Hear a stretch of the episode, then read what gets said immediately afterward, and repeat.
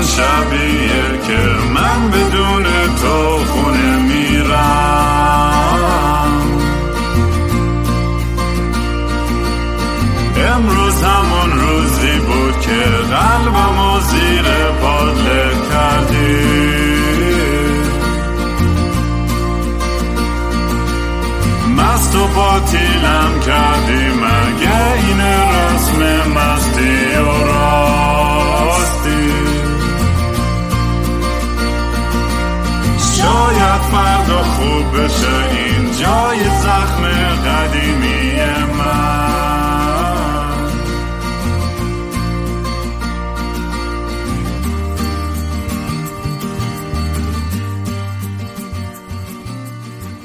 سلام دوستان من رام هستم و خوش اومدید به برنامه مستی و راستی.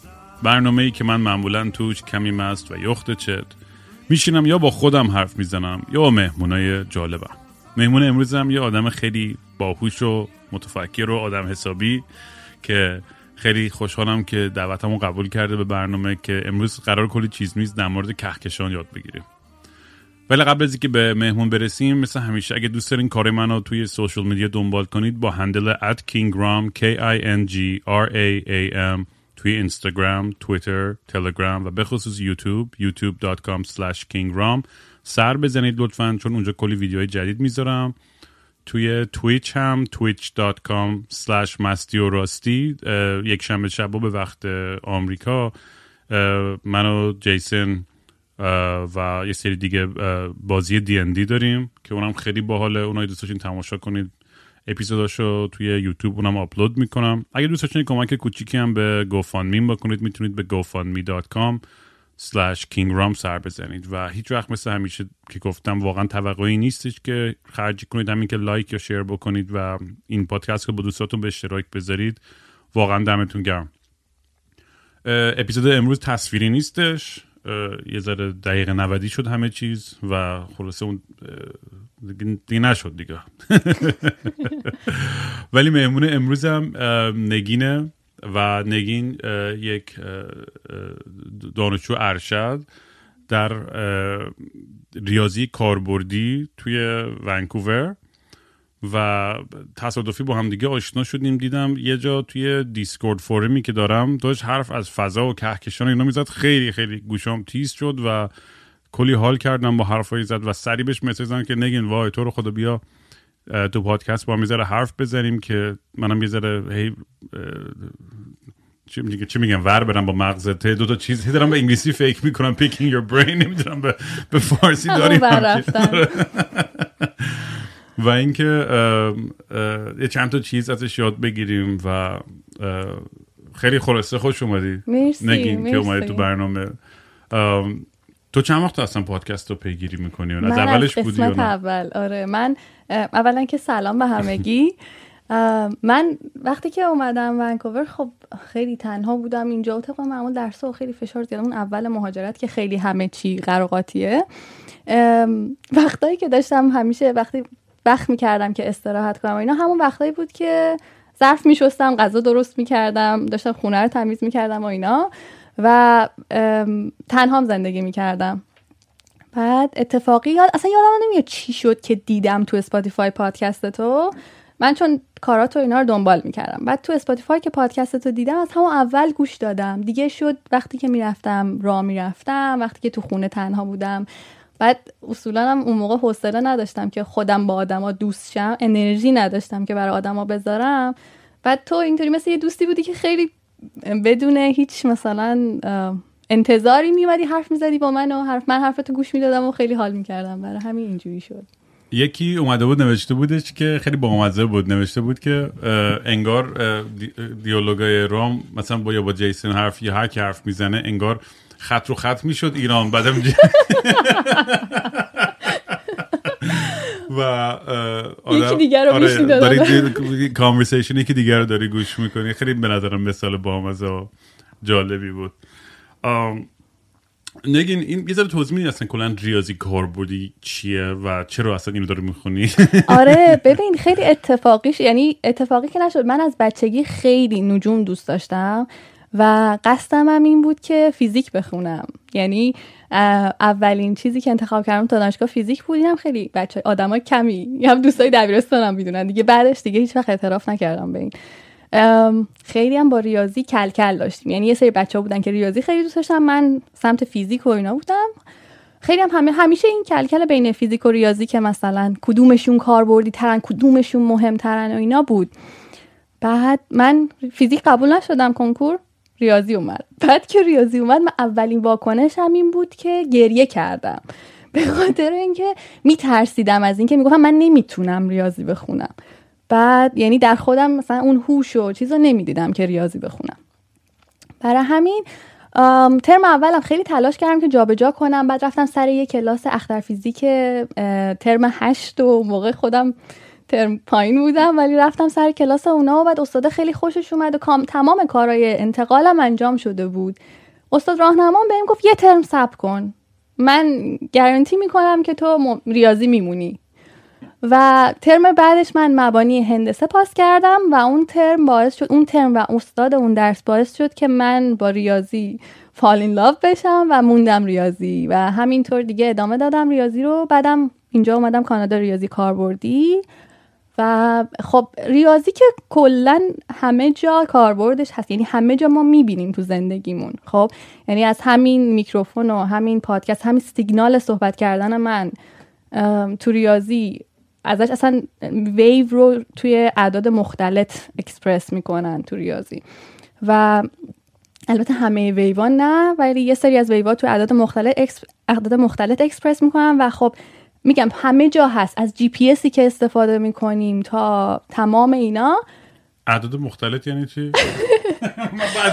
من من در دبستانی هم برای همین. ببین. از اول شروع کن.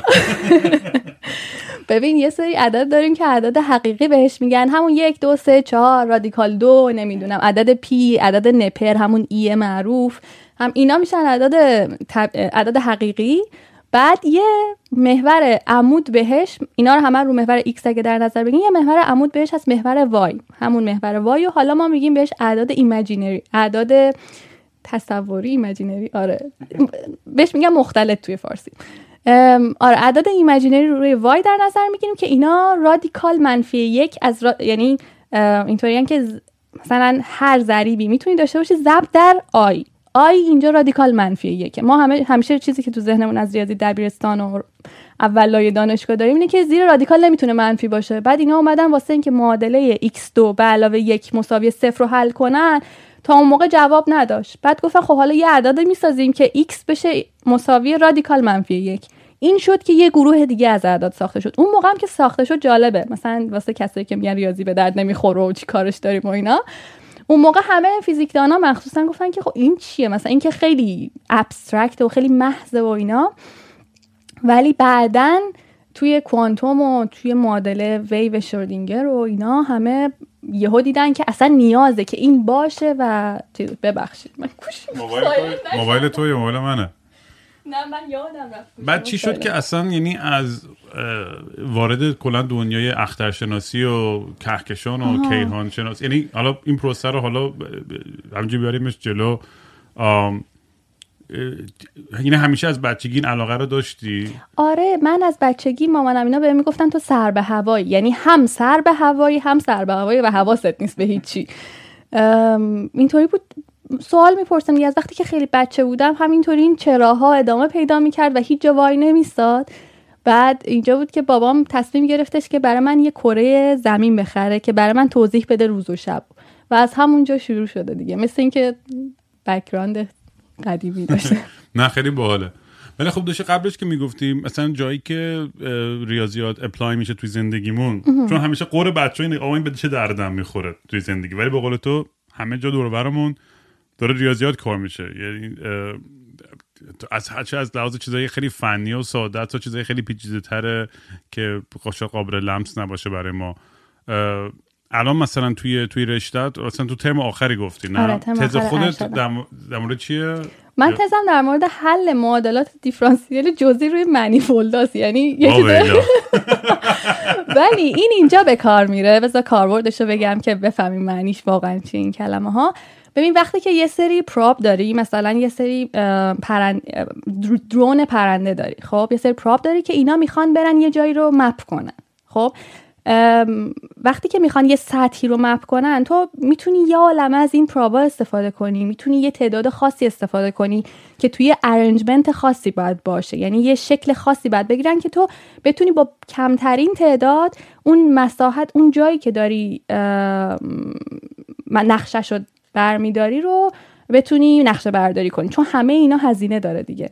حالا اگه این سطح صاف نباشه مثلا یه استوانه باشه تو یه بخوای یه تاور رو مثلا چیز کنی نقشه برداری کنی ازش حالا اینا دیگه روی سطح صاف چون حرکت نمی‌کنن ما به هر سطح تمام سطوح رو وقتی اکستنشنش بدیم گسترشش بدیم میگیم منیفولد یعنی حتی این صفحه صاف هم یه نوع منیفولده خب کره یه نوع منیفولده همه اینا یه سری منیفولد ما به هر سطحی توی ریاضی میگیم منیفولد اینا رو که extension بدیم حالا وقتی می‌خوان روی یه چیزی مثل استوانه اینا حرکت کنن برن بالا و اینو نقشه برداری کنن دیگه حالا واسه این که بدونیم که چند تا از اینا استفاده کنیم movement اینا چه شکلی باشه و اینا نیاز به این داریم که همچین چیزی رو حل کنیم. یه معادله دیفرانسیل حل کنیم که حالا روی یه استوانه‌ست مثلا. چقدر جالب و چقدر پیچیده. آره. خیلی خیلی جالبه که ما مغزمون یعنی که مال من تو همون حالت نیاندرتالی مونده که یه سنگ رو ور میدارم دارم به سنگ دیگه میکوبم. و می‌دونی این خیلی جالبه این سیر پیشرفت علم و و ریاضیات و فیزیک و همه چیزها رو که می‌بینیم. و ولی از اون طرف هم قبلا با مثلا ارفان کسترا یا سر مهمونای دیگه ای که تو توی کار علوم هستن و اینا می‌دونی یه یه عدم اعتمادی هم هستش به علم. دوباره امروز انگار یه دوباره یه حالت برگشت داشته خیلی دیگه بدبین شدن به علم. حالا به خاطر شاید این به خاطر تقصیر میدیا و اخبار و چی میگن؟ شبه علم اصلا زیاد شده. آره شبه علم که اصلا افتضاحه. یعنی وضعیت شبه علم یه چیزی که منم زیاد می‌بینم دور و و خب خیلی میگه خیلی قشنگتر و شیرینتره یکی میاد می‌دونی توی یه پست توی اینستاگرام توی سی ثانیه یه حرفی می‌زنه و کل کهکشان و انسان و ذات انسان و هدف انسان توی سه تا خط آره. همه رو توی سه خط خلاصه می‌کنه همه سوالا رو جواب میده آره و همه رو از ای, ای تا زدش رو کامل تعریف می‌کنه و خب برای ما خب چون حذف کردن اطلاعات توی مقدارهای کوچیک خیلی راحت تره دیگه طبیعتا. دیگه تو اینکه بشیم هممون هزاران صفحه کتاب بخونیم و اینا. یعنی هم این بحثی که تکنولوژیستا می‌کنن میگن موبایلمون می‌دونی یه اکستنشنی از خود ماست دیگه جورایی. چون دم دست توی دستمونه حالا سریع لازم نیست خودمون دیگه store کنیم تو حافظه خودمون. همین اطلاعات گوگل هستش. یعنی پس هم یه chip بذاریم تو مغزمون که مغزمون دسترسی داشته باشه آنند به همه اطلاعات. فکر کنم یه روزی به همچین سمتی برسیم. یعنی بعید نیستش. و میگم اون merge کردن هوش مصنوعی و فلان و انسان و اون bio human شدن و اینا خودش هم خیلی بحثای جالبیه. ولی کلا خودت تو که الان مثلا داری تو این تو این رشته کار می‌کنی هم همچنان علاقه هستش؟ یا فکر می‌کنی تو این field هم داره کم مثلا می‌دونی چون خودم خیلی سال دانشگاه نبودم و اینا برام سواله که مثلا الان می‌دونی توی توی اینجور رشته هنوز چقدر علاقه هستش؟ ببین حالا قبل از اینکه همه اینا رو بگین داشتی در مورد media و اینا صحبت می‌کردی. من یاد یه چیزی افتادم. من داشتم چند وقت پیش به خانوادم می‌گفتم می‌گفتم که من اگر الان دبیرستانی بودم احتمالا هیچی نمی‌شدم. یعنی همینم که قبولشن میشم چون واقعا این که ما الان داریم مثلا رو media سی ثانیه سی ثانیه به قول تو اطلاعات می‌گیریم. caption های خیلی کوتاه می‌خونیم و اینا همه مغزمون رو خیلی تنبل کرده. یعنی attention span مون رو خیلی آورده پایین. time ی که می‌تونیم روی چیزی متمرکز بمونیم خیلی اومده پایین. حتی برای خود منم اتفاق افتاده و این خب خیلی چیز خوبی نیست خیلی مثبت نیست. اما در مورد سوالی که پرسیدی این که هنوز علاقه مند هست آره هست. اتفاقا خیلی جالبه. توی دیسکورد بچه ها من بعد از اون اولین ایونتی که داشتم چند نفر اومدن ازم پرسیدن که منابعی که مثلا در موردش می‌تونیم در مورد اینا بخونیم بهمون به معرفی کن. یا مثلا یکی از بچه ها فکر می‌کنم بیرستانی بود از من پرسید. چون داشتم می‌پرسید که مثلا چه رشته ای رو بخونم که بتونم اینا رو بخونم.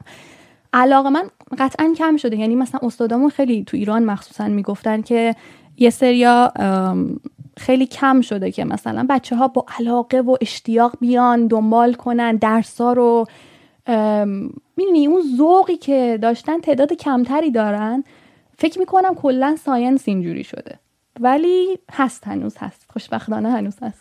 آره من الان می‌دونیم فکر می‌کنم کنجکاوی که همیشه هستش. می‌دونیم فکر می‌کنم فقط توی این بحثای که سمت خیلی علومای سنگین تر میره و اینا. چون فکر می‌کنم می‌دونی انقدر همه از سن پایینی جوونا درگیر این میشن که با, Instagram و تیک تاک و Twitch و فلان و یوتیوب. مثلا همه فک فامیل کوچولو موچولو 5 6 سال من YouTube channel خوشم. من خرس گنده 40 سالم YouTube channel زدم و می‌دونی یعنی فکر می‌کنم از اون کنجکاویه که توی بچه هستش نمی‌دونم یعنی الان حتی من خودم اعتقاد ندارم که همه باید برن دانشگاه. من نمیگم آره، دانشگاه آره. خوب یا بد و اصلا مدرک تو دنیا امروز دیگه واقعا معنی خیلی خاصی نمیده. مگر که میگم یک کار خیلی کاربردی و خیلی تکنیکال چیزی باشه که واقعا نیاز به اون همه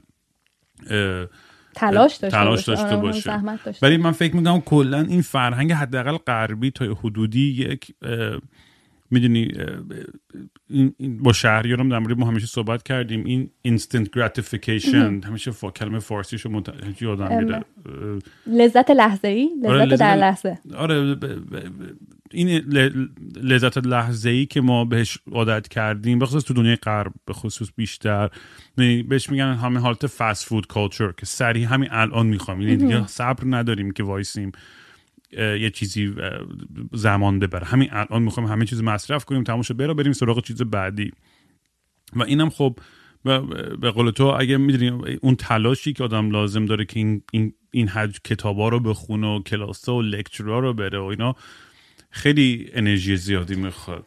ببین از اون بیشتر اون چیزی که خیلی انرژی می‌خواد اون سوال پرسیدن اینه که تو keep asking می‌دونی؟ یعنی ادامه بدی. همچنان شروع کنی به پرسیدن که چرا؟ حالا چرای بعدی؟ حالا چرای بعدیش؟ می‌دونی؟ عمیق شی.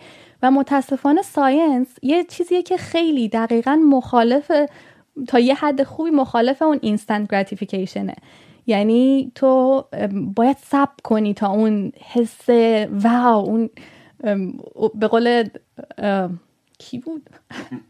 اصلا الان اینا رو دادی من خودم. ارسطو فکر می‌کنم حالا اگه اشتباه گفتم بچه ها بگن که اون یورکایی که گفت که فهمید که حجم آب چجوری وقتی میری تو وان به اندازه حجم بدنت آب میریزه بیرون و اونطوری پری تو خیابون رو می‌دونی اون لحظه های اینجوری اون لحظه هایی که تو میگی یس مثلا بالاخره یه چیزی رو حل کردم خیلی کم پیش میاد. واقعا کم پیش میاد. یعنی من می‌تونم برات بشمرم. مثلا تو این دو سالی که من داشتم master میخوندم مثلا چهار بار من همچین چیزی رو گفتم. و این نیاز به صبر داره. نیاز به این داره که تو همون attention span ت بلند باشه. صبر کنی بگردی سوال بپرسی یاد بگیری. می‌دونی خود یاد گرفتن یه فرایند زمان بره و خب اینا همه لازمه برای اینکه و این تیک تاک و این مثلا تویچ مثلا نمی‌دونم چیه. مثلا تیک تاک و یوتیوب و مثلا اینا خب همه باعث شده که البته یه side ش ها همه باعث شده که تو یه جوری فاصله بگیری از این صبر کردنه از این گشتنه. می‌دونی خیلی سریع مثلا یه لذتی ببری یه دوپامین rush ی داشته باشه که دیگه اصلا نیاز به اون دوپامین rush مثلا science نداشته باشی. می‌دونی حتی کسی که پتانسیل اون کنجکاوی رو داره. ولی می‌دونی این کنجکاویه واقعا تو همه هم وجود داره. حالا بعضی همون اونو فقط چی میگن سرکوب می‌کنیم و میریم با چیزای دیگه پرش با چیزای دیگه پرش آره. می‌کنیم. یعنی بعضی اصلا شاید وقت ندارن ولی واقعا آدم وقتی که در مورد سوالای بزرگ دنیا و زندگی و مرگ و کهکشان و این چیزا که فکر می‌کنه خیلی جذابه. واقعا خیلی شیرینه. من نمی‌دونم چجوری آدم نمی‌تونه به اینا فکر نکنه. قبلش که داشتیم ما حرف می‌زدیم در مورد مینکوفسکی حرف می‌زدی یه ذره می‌خوای توضیح بدی داستان آره، آره. چی بود و ببین حالا در مورد این کنجکاوی که گفتی ببین کنجکاوی تو ذات بشر از همون موقعی که همون بشر نئاندرتال به آسمون نگاه کرد و از خودش پرسید که اونجا چه خبره و اینکه اصلا چرا روز شد چرا شب شد حالا من چجوری محصولم رو برداشت کنم آتیش رو چجوری به وجود بیارم این نشون میده که کنجکاوی توی ذات ما اون کنه وجود ما وجود داره خب ولی خیلی همون یا بهش جواب نمیدیم یا بهش فرصت ظهور نمیدیم. می‌دونی؟ به نظرم باید این فرصت داده بشه این وقت داده و بپذیریمش. می‌دونی؟ بعد صبر کنیم و خیلی چیز شیرینی برای من دوپامینش به اندازه من توی من که favorite ترین فیلمام 2001 Space Odyssey کوبریک عاشق اون فیلمم چون Interstellar دیدی؟ آره Interstellar خیلی خوبه. اون برای من favorite ه من آخه 2001 من روی هزار تا drug بودم و رفتم تو سینما دیدم و یعنی هزار بار دیدمش ولی اون دفعه که رو drug بودم تازه فهمیدم. فکر کنم داستانشو تعریف کردم تو پادکست. روی هزار تا چیز مختلف بودم. و خیلی جالب بود. توی لحظه توی فیلم انقدر چت بودم انقدر های بودم یهو رمز همه چی کهکشان رو فهمیدم. بعدش هم یهو نوک انگوشتام مثل شن اینجوری افتاد بیرون. الله انگوشتام فرار کرد اصلا انقدر هرس خوردم. نو یه لحظه درک کردم. بعضی خود تو زندگی اون لحظه های آدم عجیب غریب حتی میگم اینا به زیاد توی تخیلات و توی چی میگن؟ توی مغز خود من این این مسائل حل شده به احتمال 99 درصد همچین کیسی نبوده. ولی برای خودم می‌دونی من چیزی یه چیزی یه قسمتی ولی هستش که مثلا به نظر من علم بهش به اندازه کافی شاید نمی‌پردازه. مثلا ما الان توی این trial و experiment های psychedelic therapy و medicine داریم می‌بینیم که الان دارن کلی دانشمنده مخالف روش research می‌کنن تحقیقات دارن می‌کنن center های مختلف تو کانادا خیلی آزادتر از آمریکا هم هستش. و یکی از بحثای جالبی که توی این پیش میاد اینه که شاید یه چیزی واقعی نباشه ولی اون آدمی که اونو واقعی تجربه می‌کنه می‌تونه از ازش یک اینتویشنی بگیره که آره, آره. و بعد یه, یه, یه چیز خیلی تاثیرگذاری از توش می‌تونه بگیره و میگم این جنبه هم هستش. برای یعنی از اون ولی می‌فهمم یعنی یه مرز بین علم و شبه علم انقدر محو بعضی وقتا که می‌دونی خیلی راحت یکی میاد و میگه آقا این قرص بخور یه همه چیز خوب میشه. در حالی که مثلا می‌دونی امکان نداره. امکان نداره همچین چیزی. مینکوفسکی. می‌خواستیم در مینکوفسکی آره. می‌خواستیم حرف بزنیم. آره. ببین باز یه چیزی در مورد حرفایی که داشتی قبل. آخه خیلی حرفای خوبی می‌زنی. خیلی به نظرم مهمه اینا. هر چه راحتی هر چی می‌خوای بگو. ببین من یه استادی داشتم که خیلی رو من تاثیر گذاشت. من یه دفعه داشتم بهش می‌گفتم که من حس می‌کنم من اصلا باهوش نیستم. من که مثل اویدر رو مثلا نیوتن و گاس و فلان و اینا من نمی‌تونم همچین اثری رو علم بزنم. چرا من بعد اصلا همچین چیزی رو بخونم؟ من که اصلا در سطح اونا نیستم. نمی‌تونم. و اون برگشت من گفتش که ما چیزی که هر کدوممون از علم همون همون نوع فهمی که خودمون ازش داریم با ارزشه. و اون مهمه که ما خودمون ازش چی بفهمیم و برای خودمون چه درکی داشته باشیم. به نظر من برای همین میگم تک تک این لحظاتی که میگی ممکنه تو تا وقتی که اونا رو منتشر نکنی یعنی به عنوان حقیقت قبولشون نکنی و خب بدونی که چیزای علمی دیگه هم هست همون intuition ی که به تو داده اون لحظات برات خیلی ارزشمنده و خیلی می‌تونه تو زندگی تاثیرگذار باشه. خب حالا بریم سراغ مینکوفسکی. دوباره پرسیدی. آره. من پروژه کارشناسی ریاضیم که تو ایران کار کردم در مورد فضا زمان مینکوفسکی بود. فضا زمان مینکوفسکی یه مدلیه که مینکوفسکی برای نسبیت طراحی کرده. که ما توش هر کدوم تو نسبیت که می‌دونیم یکی از چیزای کلیدی که تو نسبیت هست اینه که نسبیه. خب؟ یعنی اینکه من چی می‌بینم؟ با اینکه تو چی می‌بینی با هم فرق داره. خب؟ و برای هر کدوممون ما یه جور یه پدیده یکسانو که مثلا یه اتفاقی داره مثلا اون ورتر میفته هر کدوممون یه جوری اینو perceive می‌کنیم. خب؟ یه جوری درکش می‌کنیم. و مینکوفسکی اومد از این از این یعنی اومد برای این یه مدل بده و ببخش واسه حرف ما یه سوال دارم. یعنی ما در مثلا یه سیب جفت می‌بینیم درخت میفته ولی سیبه داره میفته دیگه. یعنی اون جاذبه داره اون تاثیر می‌ذاره و از برگ و درخت کنده میشه میفته زمین جفت اونو می‌بینیم. درسته؟ آره ولی ممکنه دو... ببین یه اینجا باز یه بحث خیلی جدی میاد وسط. اینکه حقیقت چیه؟ و اون چیزی که ما به عنوان حقیقت می‌بینیم چیه؟ خب این واقعا وارد بحث فلسفی میشه. ولی دقیقا همینه. یه اتفاقی بالاخره داره اون بیرون میفته خب ما واسه اینکه بفهمیم اون اتفاق دقیقا چیه نیاز داریم که بدونیم من چی می‌بینم. تو چی می‌بینی؟ حالا چیزایی که با هم می‌بینیم و بذاریم رو هم و ببینیم خب حالا تا کجا می‌تونیم به اون واقعیت نزدیک بشیم. مینکوفسکی اومد. کار اصلی یعنی اصل اون مدل اینه که گفتش که من ابزرور هر کسی که اینجا داره رصد می‌کنه من میام مبدع مختصاتم تو نسبیت هم مثلا همینطوریه. مبدع مختصاتم رو می‌ذارم روی مثلا رام که داره آسمون رو نگاه می‌کنه. و مثلا یه ابرنواختری تو آسمون تازه اتفاق افتاده. خب یا یه کسی با یه سرعت خیلی زیاد اومده از کنار رام رد شده. خب حالا رام چی می‌بینه؟ یه سری پرتو نور می‌بینه. خب تو ما هر چیزی که از دور برمون می‌بینیم یه سری فوتونن که دارن میان به چشم ما. ما از آزمایشگاه کیهانیمون فوتون و ذره های زیراتمی می‌بینیم. خب فوتون نوریه که ما می‌بینیم. ذره که نور رو به ما منتقل می‌کنه. پس من دارم یه سری فوتون می‌بینم. پس یه مخروطی اومد گذاشت یک کن آینده که من دارم تمام فوتونایی که دارن از آینده به من می‌رسن. بعد یه مخروطی به عنوان کن گذشته مخروط گذشته تمام فوتونایی که از گذشته به من رسیدن. خب؟ حالا همه بعد همه اینا تو ریاضی مفهوم یعنی کاملا معنی میشه. یعنی من الان دارم به شما میگم مثلا فوتونی که از آینده اومده. من بهش میگم مثلا light-like vector یعنی من اینا همه انگلیسی شد توی تو ایران هم مثلا ما بهش می‌گفتیم light-like می‌دونی؟ مثلا شبیه نور خب؟ یعنی در واقع فوتون نوریه. وقتی میگید از آینده یعنی آها این این نظریه. یعنی این که میگم از آینده میاد یعنی میگم من الان اتفاقی رو که دارم می‌بینم معمولا من, من اون چیزی که می‌بینم نور اون مخروط گذشته است. درست. خب همون نورایی که داره از قبل برای ما میاد. مثل یه ستاره نگاه می‌کنیم دقیقاً. آسمون که دقیقا. می‌خوام به همون اونجا برسم. مثلا یه ستاره که ممکنه ما الان داریم نگاش می‌کنیم. نور خورشید خودمون. خب هشت دقیقه پیشه. یعنی خورشید ما اگر همین الان از بین بره. و ما البته اثرات گرانشیش رو حس نکنیم. 8 دقیقه بعد می‌فهمیم که ا خورشیدمون نیست آسمون تاریکه. خب چون اون فوتونا 8 دقیقه طول می‌کشه به ما برسن. حالا اینا همه معنی برداری و ریاضی پیدا می‌کنن.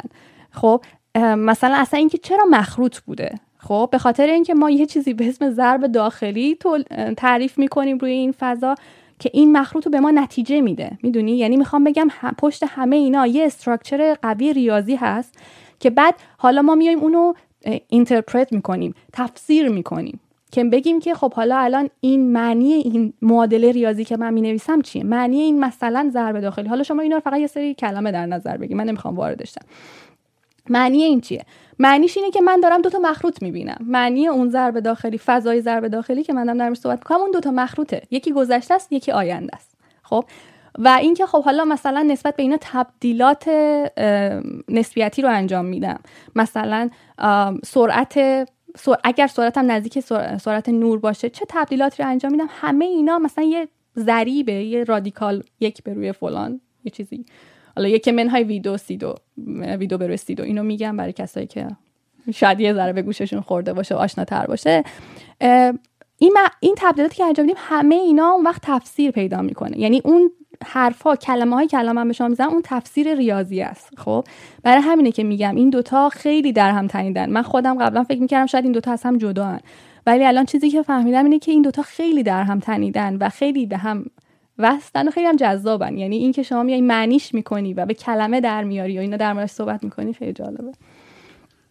مغزم سود کشید. تازه اولشه. ولی نه خیلی جالبه. می‌دونی آدم اگه بتونه می‌دونید تمام چون با چون با علم و با پیشرفت علم ما داریم یه جوری هم به, به, به گذشتهمون برمیگردیم به مبدعمون به جایی که همه داستان شروع شد. یعنی از می‌دونی خب یه سوالی که برای همه پیش میاد خب ما همه از شنیدیم که بیگ بنگ مثلا 13 میلیارد و 13 خورده میلیارد سال پیش به وجود اومد و از اون ور کهکشان همچنان در حال expansion ه و داره همجوری بزرگتر میشه. من یکی سوالام اینه که چجوری اینو فهمیدن؟ به این عدد رسیدن؟ اینو می‌تونی توضیح بدی؟ آره خیلی سوال خیلی سوال valid یه یعنی خیلی سوال خوبیه که بپرسیم. ببین ما می‌دونیم که اصلا ببینیم بیگ بنگ اول چی بود تا بعد به این برسیم که چجوری فهمیدن که انقدر زمان بوده. بیگ بنگ ما می‌دونیم که ببین اول من بگم چه چیزی نبود. اولا که یه firework ی که مثلا فکر کنیم که مثلا تو یه جایی از فضا یعنی فضا بوده و مثلا من بگم مثل این اتاق حالا بگم تو یه جایی از اتاق مثلا اون گوشه اتاق یه انفجاری رخ داده و جهان ما به وجود اومده. اینطوری نیست. ما الان چیزی که می‌بینیم اینه که جهانمون در حال انبساطه. خب ما می‌بینیم هرچی کهکشان از ما دورتر باشن با سرعت بیشتری هم دارن از ما دور میشن.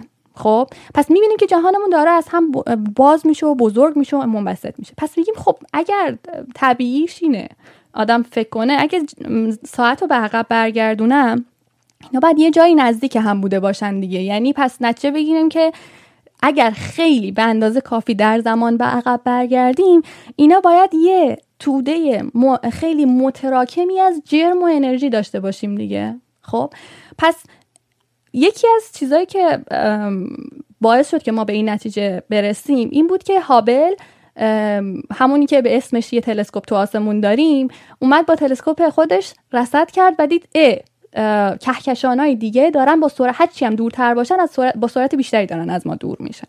خب؟ یعنی سرعتشون داره بیشتر و بیشتر میشه. آره یعنی ببین مثلا اگه مثلا اگه تو تو فاصله یه متری من نشستی و با سرعت مثلا 70 کیلومتر بر ثانیه داری از من دور میشی این 70 کیلومتر بر ثانیه که میگم واقعا سرعت انبساط کهکشان انبساط دنیاست. اگر تو دو متر از من دورتر باشی با سرعت 140 متر بر ثانیه داری از من دور میشی. خب یعنی همینطور سرعت چون شتاب داره چون داری با سرعت بیشتری هم از من دور میشی. یکی این یکی خب حالا داشتیم می‌گفتیم که پس ما می‌دونیم که یه جای اصلا بیگ بنگ چی بود و می‌خواستیم ببینیم که چه اتفاقی افتاده. پس ما دیدیم که خب حالا که دنیا داره منبسط میشه پس اگر تو زمان به عقب برگردیم یه جایی باید بوده باشه که اینا خیلی به هم نزدیک باشن و در حد مثلا یه نقطه باشن و خیلی متراکم باشه دما بالا باشه جرم و انرژی زیادی توش یه جا متمرکز شده باشه. اگر اون نقطه رو که این انبساط شروع شد بگیریم بیگ بنگ و بگیریم زمان صفر. خب؟ از صفر تا ده به توان منفی سیزده ثانیه. ده به توان منفی سیزده یعنی چی؟ یعنی صفر. ممیزه. دوازده تا صفر یه دونه یک. خب؟ یعنی انقدر زمان کوتاه.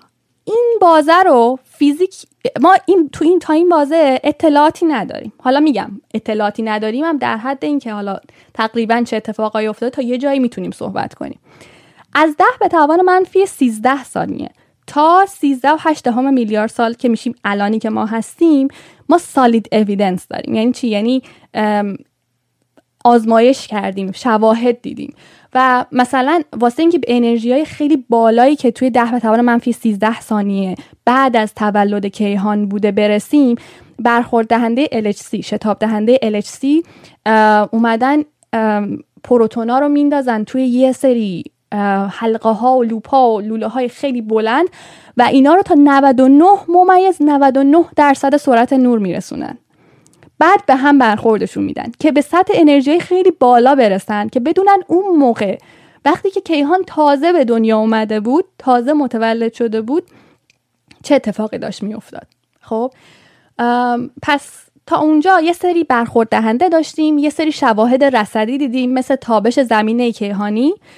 و یه سری و اینکه خب الان داریم می‌بینیم دنیا داره expand میشه و اینا از روی همه اینا rate expansion از روی حالا تابش زمینه کیهانی یه نقشه ای داره از روی تفاوت دمای روی اون نقشه از روی همه اینا می‌تونیم به این عدد 13 و 8 میلیارد سال نوری برسیم. خب من گفتم پس از صفر تا ده به توان منفی 13 تقریبا نمی‌دونیم چه خبر بوده. خب یعنی تو اون اپسیلون ثانیه اون fraction اون خیلی کوچیک آره. ما اونجا رو نمی‌دونیم چه اتفاقی بیفته. آره حالا چطوری نمی‌دونیم؟ ببین از ده به توان منفی 43 به قبل یعنی صفر تا ده به توان منفی 43 خب یعنی 43 تا صفر بذاری جلوی یه ممیز. خب خیلی کوچیکه. اونجا انقدر دنیا انقدر این این گله حالا گله نمی‌تونم بگم. این تعبیر غلطی از نظر فیزیکی. ولی حالا شما در نظر بگیرین. اون اون جای مثلا چه می‌دونم چجوری بگم؟ مثلا یا کور یا آره مثلا یه اون اون دنیایی که اون موقع بوده و اون اون مقداری از جرم و انرژی که کنار هم بوده که فقط هیدروژن و اون موقع اصلا هیدروژن و اینا نبوده. اون موقع فقط ما می... اصلا نمی‌دونم میگم ده به توان منفی صفر تا ده به توان منفی 43 فیزیک ما فیل می‌کنه. یعنی فیزیکی که الان داریم فیل میشه. واسه اینکه بگه اون موقع چه اتفاقی افتاد هیچ گونه هیچ کدوم از این قوانین فیزیکی نمی‌تونه اون موقع کار کنه توی تحت اون تراکم و اون دما و اون انرژی. خب؟ از اونجا به بعد یه دوره expansion خیلی سریع داشتیم. خب؟ یه بهش میگن inflation یعنی تورم. یه دوره تورم داشتیم که با سرعت بیشتر از سرعت نور خود space باز شده. خب؟ یعنی از تقریبا از یه چیزی کوچکتر از پروتون به اندازه گریپ فروت رسیده. تو چه بازه از زمان؟ از 10 به توان منفی 43 تا 10 به توان منفی 10 به توان منفی 36 تا 10 به توان منفی 33 خب خیلی این عددهایی که دارم در مورد صحبت می‌کنم حالا بعد یکم بریم جلوتر در مورد عددهای خیلی بزرگ صحبت می‌کنم. من خودم سنسمو نسبت به این عددها از دست دادم ولی واقعا یه سری چیز ریاضی می‌بینم چون خیلی کوچیکه ما نمی‌تونیم تصور کنیم این عددها چجوریه. یه دوره تورم داشتیم که اونجا مثلا دارک انرژی از همونجا میاد.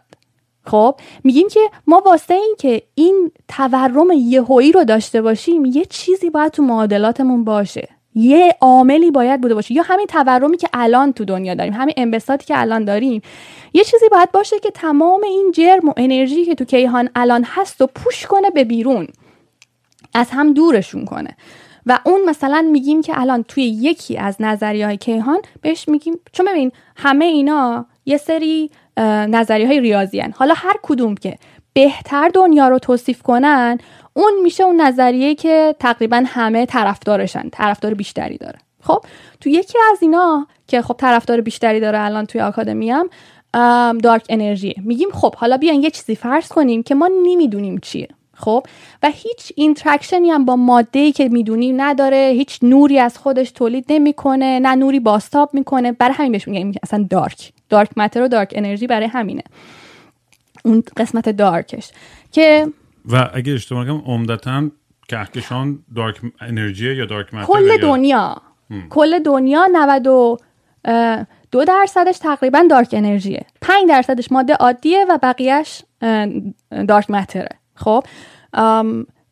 و خب این خیلی یعنی از بخش زیادی از دنیامون هیچ خبری نداریم. فقط می‌دونیم که اثر دافعه داره. خب؟ می‌دونیم که داره باعث این انبساطه میشه. خب دیگه چی بگم؟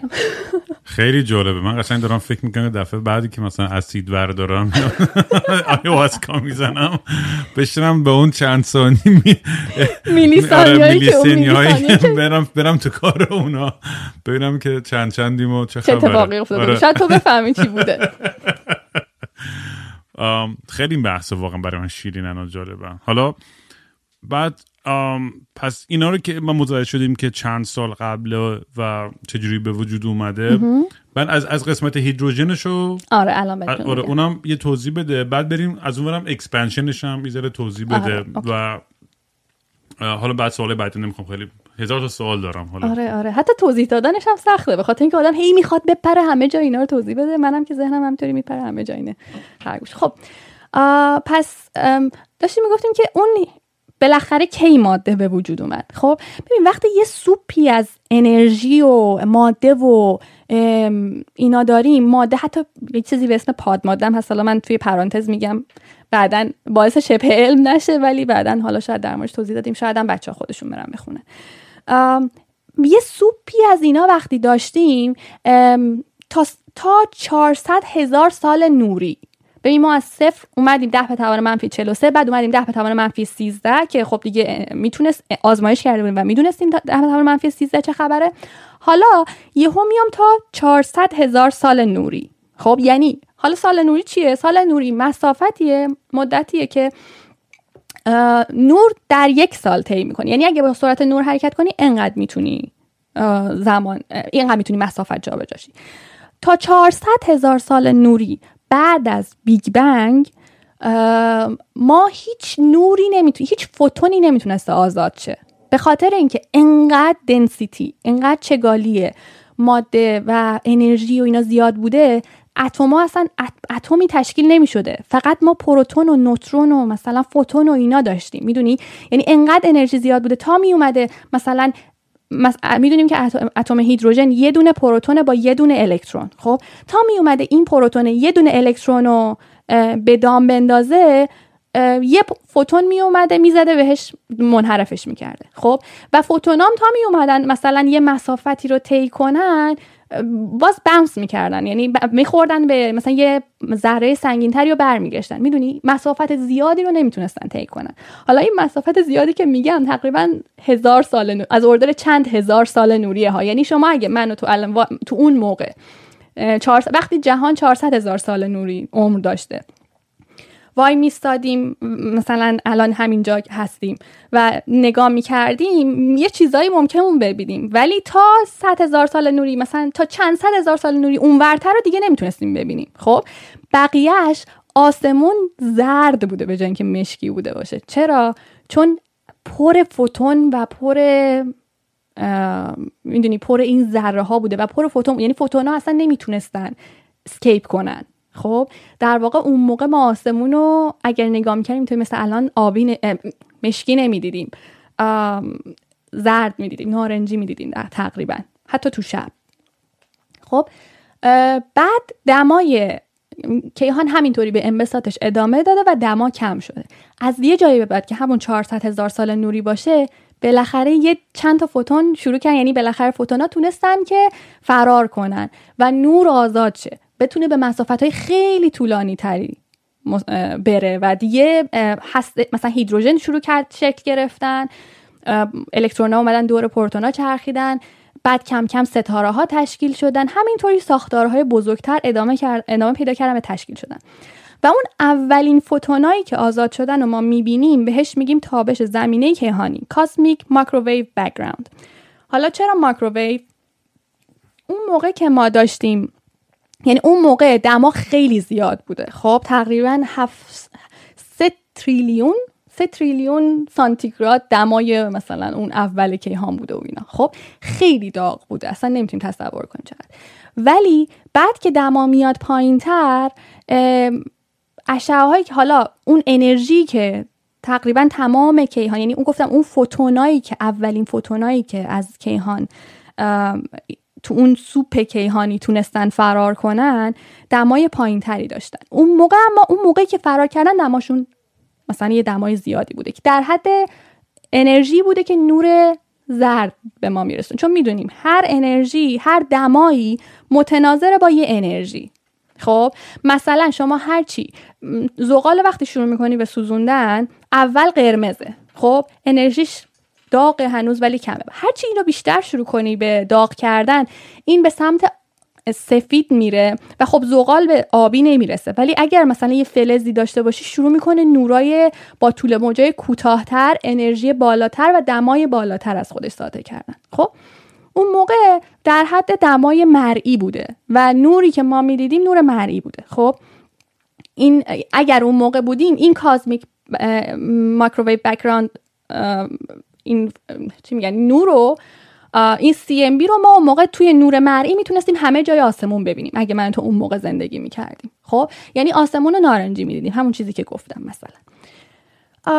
بعد که الان به ما رسیده یعنی 13 بیلیون سال بعد از اون اتفاق گذشته حالا اینا دیگه خیلی جا دارن و از هم دور شدن انرژی کیهان کاهش پیدا کرده و دماش کاهش پیدا کرده.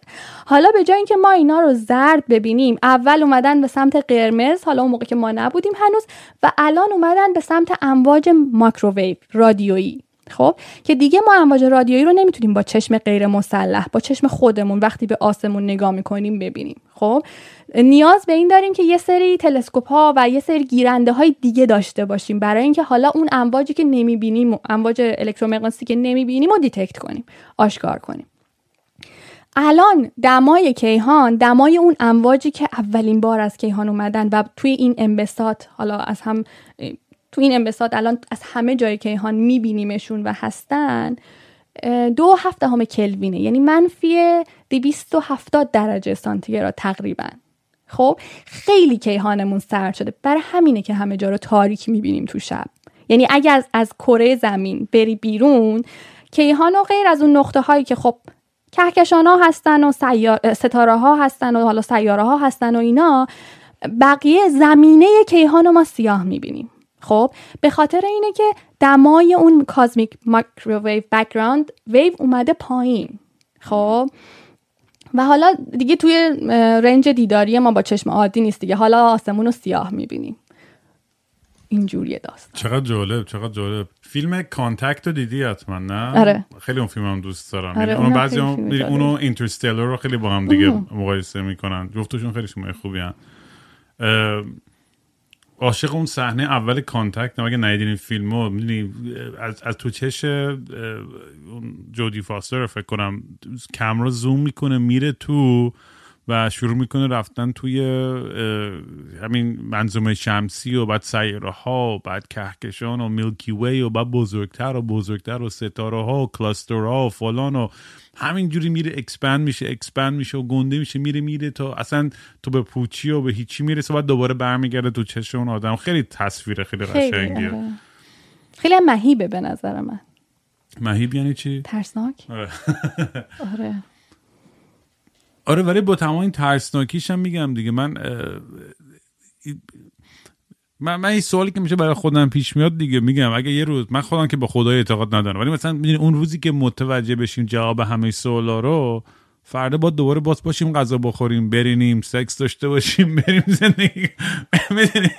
یعنی ته ته اون نالجه یعنی اون حقیقت مطلقم بهش برسی نمی‌دونم من که مثلا یه فرم دیگه ای بگیریم و بریم توی مثلا چه می‌دونم اینترستلر توری توی بود دیگه ای و دیگه که که مکان و زمان و فضا دیگه یه معنی دیگه ای پیدا کنه کاملا و یه موجودای دیگه ای بشیم. چه می‌دونم. ولی در این شکل که الان این کیسه گوشتی که هستیم همین الان یه ایلین بیاد پایین رو کره زمین آقا این حقیقت نیش تو لحظه به قول تو یه یوریکا مومنت واو!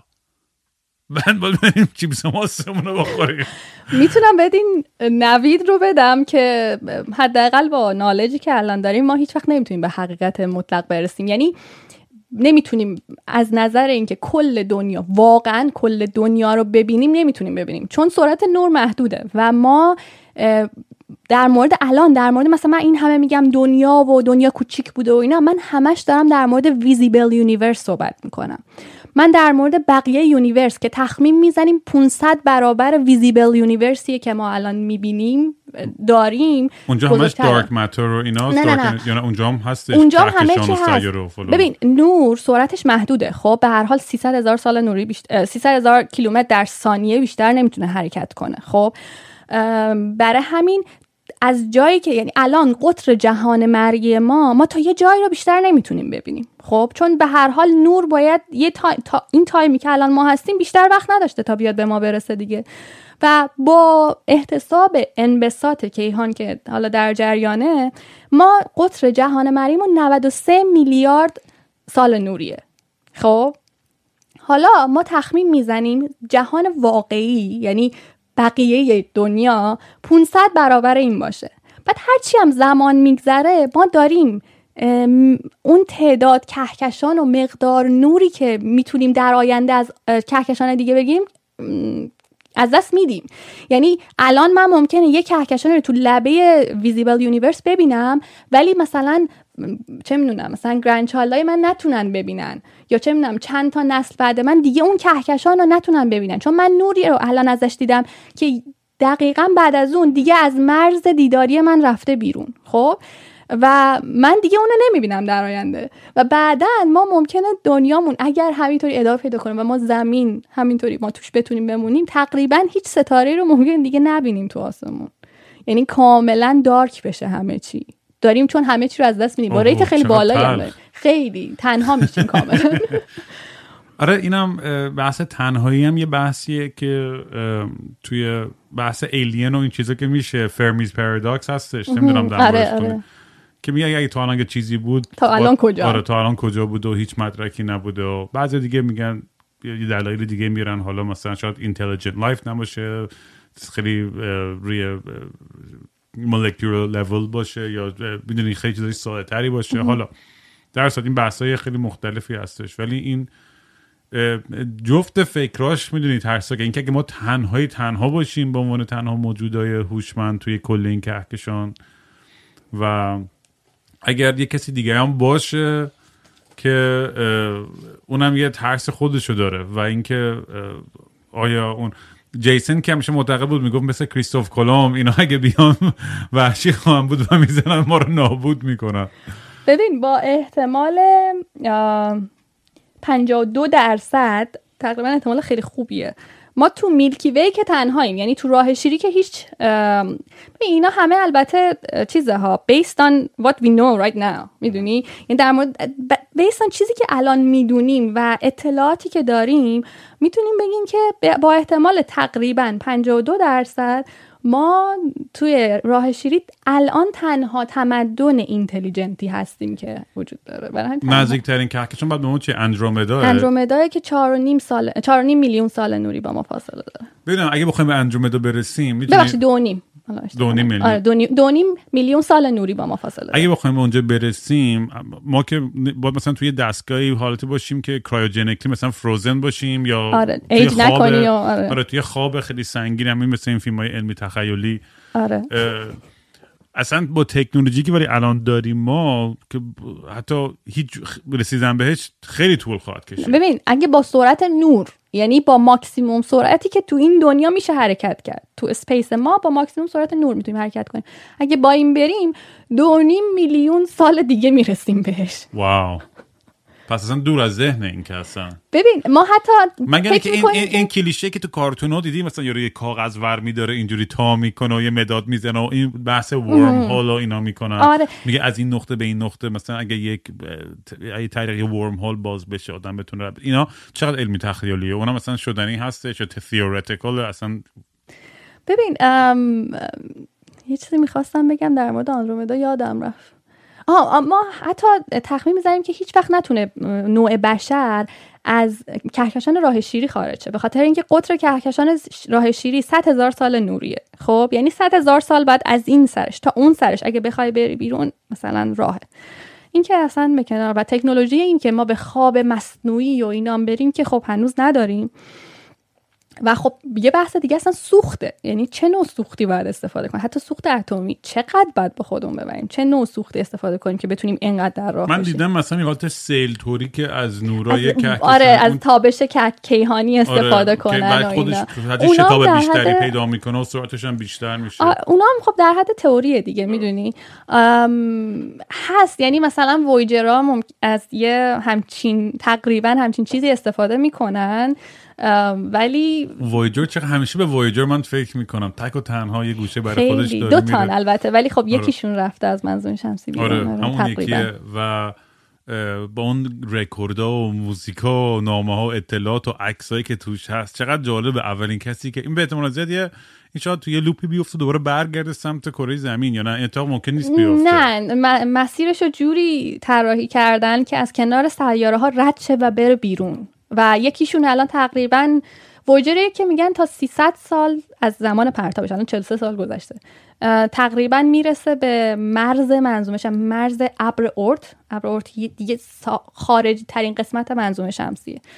و یکیشون هم میگن تقریبا الان از گرانش خورشید دیگه تقریبا جدا شده. یعنی تحت گرانش خورشید. همینطور داره میره. مثل می‌دونی مثل چی؟ مثل این لوله های شیشه های کاغذ شیشه هایی که توش کاغذ می‌کنن درشو می‌ذارن میندازن تو دریا. آره.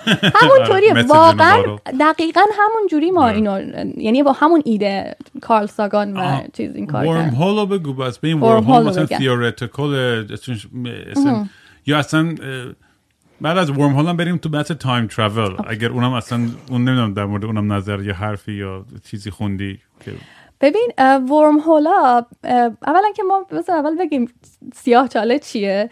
سیاه چاله وقتی یه ستاره که خیلی پر جرمه مثلا تقریبا باید بیشتر از ده تا سی برابر جرم خورشید باشه جرم ستاره اولیه. خب خیلی زیاد. باشه موقعی که میمیره رو خودش collapse می‌کنه و این collapse ادامه پیدا که میشه می‌کنه. supernova یا hypernova. آره م- اول یه سوپر ببین یه, س- یه نوع دیگه ستارن که میشن سوپر اونا هنوز جرمشون کمتره. خب؟ این یکی رو خودش collapse می‌کنه. اون سو... اون supernova یی که می‌بینی حاصل اینه که collapse می‌کنه بعد یهو یه سری اون لایه‌های پایینی منفجر میشه و بقیه جرم ستاره میریزه بیرون. این یکی collapse می‌کنه و این collapse به خاطر جرم زیادش ادامه پیدا می‌کنه و این یهو تبدیل میشه به یه چیزی که یعنی یهو که نه منظورم تبدیل میشه به یه چیزی که بهش میگیم سیاه چاله. تعریف علمی سیاه چاله اینه که دیگه یه جرمیه که نور هم حتی نمی‌تونه ازش عبور کنه. سیاهچاله یه فاصله ای دورش تعریف میشه. به خاطر اینکه در مورد خودش نمی‌دونیم چیه بازم. میگم مثل اون ده به توان منفی 43 ثانیه تا صفر فیزیکمون دیگه بعد از یه فاصله به سیاهچاله کار نمی‌کنه. یه سری مدلا براش می‌سازن یه سری حدسا می‌زنن اینا ولی خب فیزیک سالیدمون نمی‌دونیم چه اتفاقی براش اونجا میفته یه سری تئوری های بیشتری باید دیولپ بشه مثلا کوانتوم کوانتوم گراویتی و اینا. اینا که رو هم این که ستاره رو خودش کلپس می‌کنه یه فاصله دورش هست بهش میگیم افق رویداد. خب از این افق رویداد اگر رد شین شما دیگه نمی‌تونین برگردین حتی با سرعت نور. ببین هر چیزی یه سرعت فراری داره. مثلا زمین 11 کیلومتر بر ثانیه سرعت فرارشه. یعنی اگر به این سرعت برسی دیگه می‌تونی از جاذبه زمین فرار کنی. بعد سیاه چاله ها چیزایی هن که برای همین اسمشون سیاه چاله است. چون حتی نور هم دیگه نمی‌تونه ازشون فرار کنه و سرعتی بیشتر از سرعت نور توی فضا نداریم. و اینا دیگه هیچ اطلاعاتی ازشون بر نمیگرده. خب هر چی بره اون تو دیگه رفته اون تو دام- بگیر گیر افتاده. حالا از نظر نسبیتی میگن در واقع انگار بافت فضا زمان پاره میشه. بافت فضا زمان انقدر distort میشه که دیگه این اون انگار سوراخ میشه. خب انگار مثلا یه چیز خیلی سنگین رو بندازی روی مثلا صفحه پلاستیکی که اینطوری صاف نگهش داشتی. خب این پاره میشه. بعد میگن ممکنه از اون ور اینا در حد دیگه تئوریه. خب دیگه اینا هیچ کدوم experimental نیست. ممکنه از اون ور بافت فضا زمان رو که پاره کرد از یه طرف دیگه فضا زمان بیاد بیرون مثلا اطلاعاتی که رفته توش. به اون میگن سفید چاله. و به اون تونله که اون وسط شکل گرفته تازه اونم همه میگن که ممکنه همه سیاه چاله ها اینطوری نباشن که اون بر به یه جای دیگه وصل باشن. به این وسط میگن کرمچاله. خب مثلا چیزی که ما توی فیلم اینترستلار می‌بینیم که استفاده می‌کنن از این کرمچاله برای سفر در مکان که فاصله های کیهانی خیلی بلند و خیلی سریعتر حرکت کنن همینه. مثلا از این تئوری کرمچاله استفاده اتفاقا کیپتورن یکی از نوبلیستای همین اخیره که مشاور همین علمی این, فیلم اینترستلار بوده. این کرمچاله همون چیز است که میگیم از این کرمچاله رد شیم.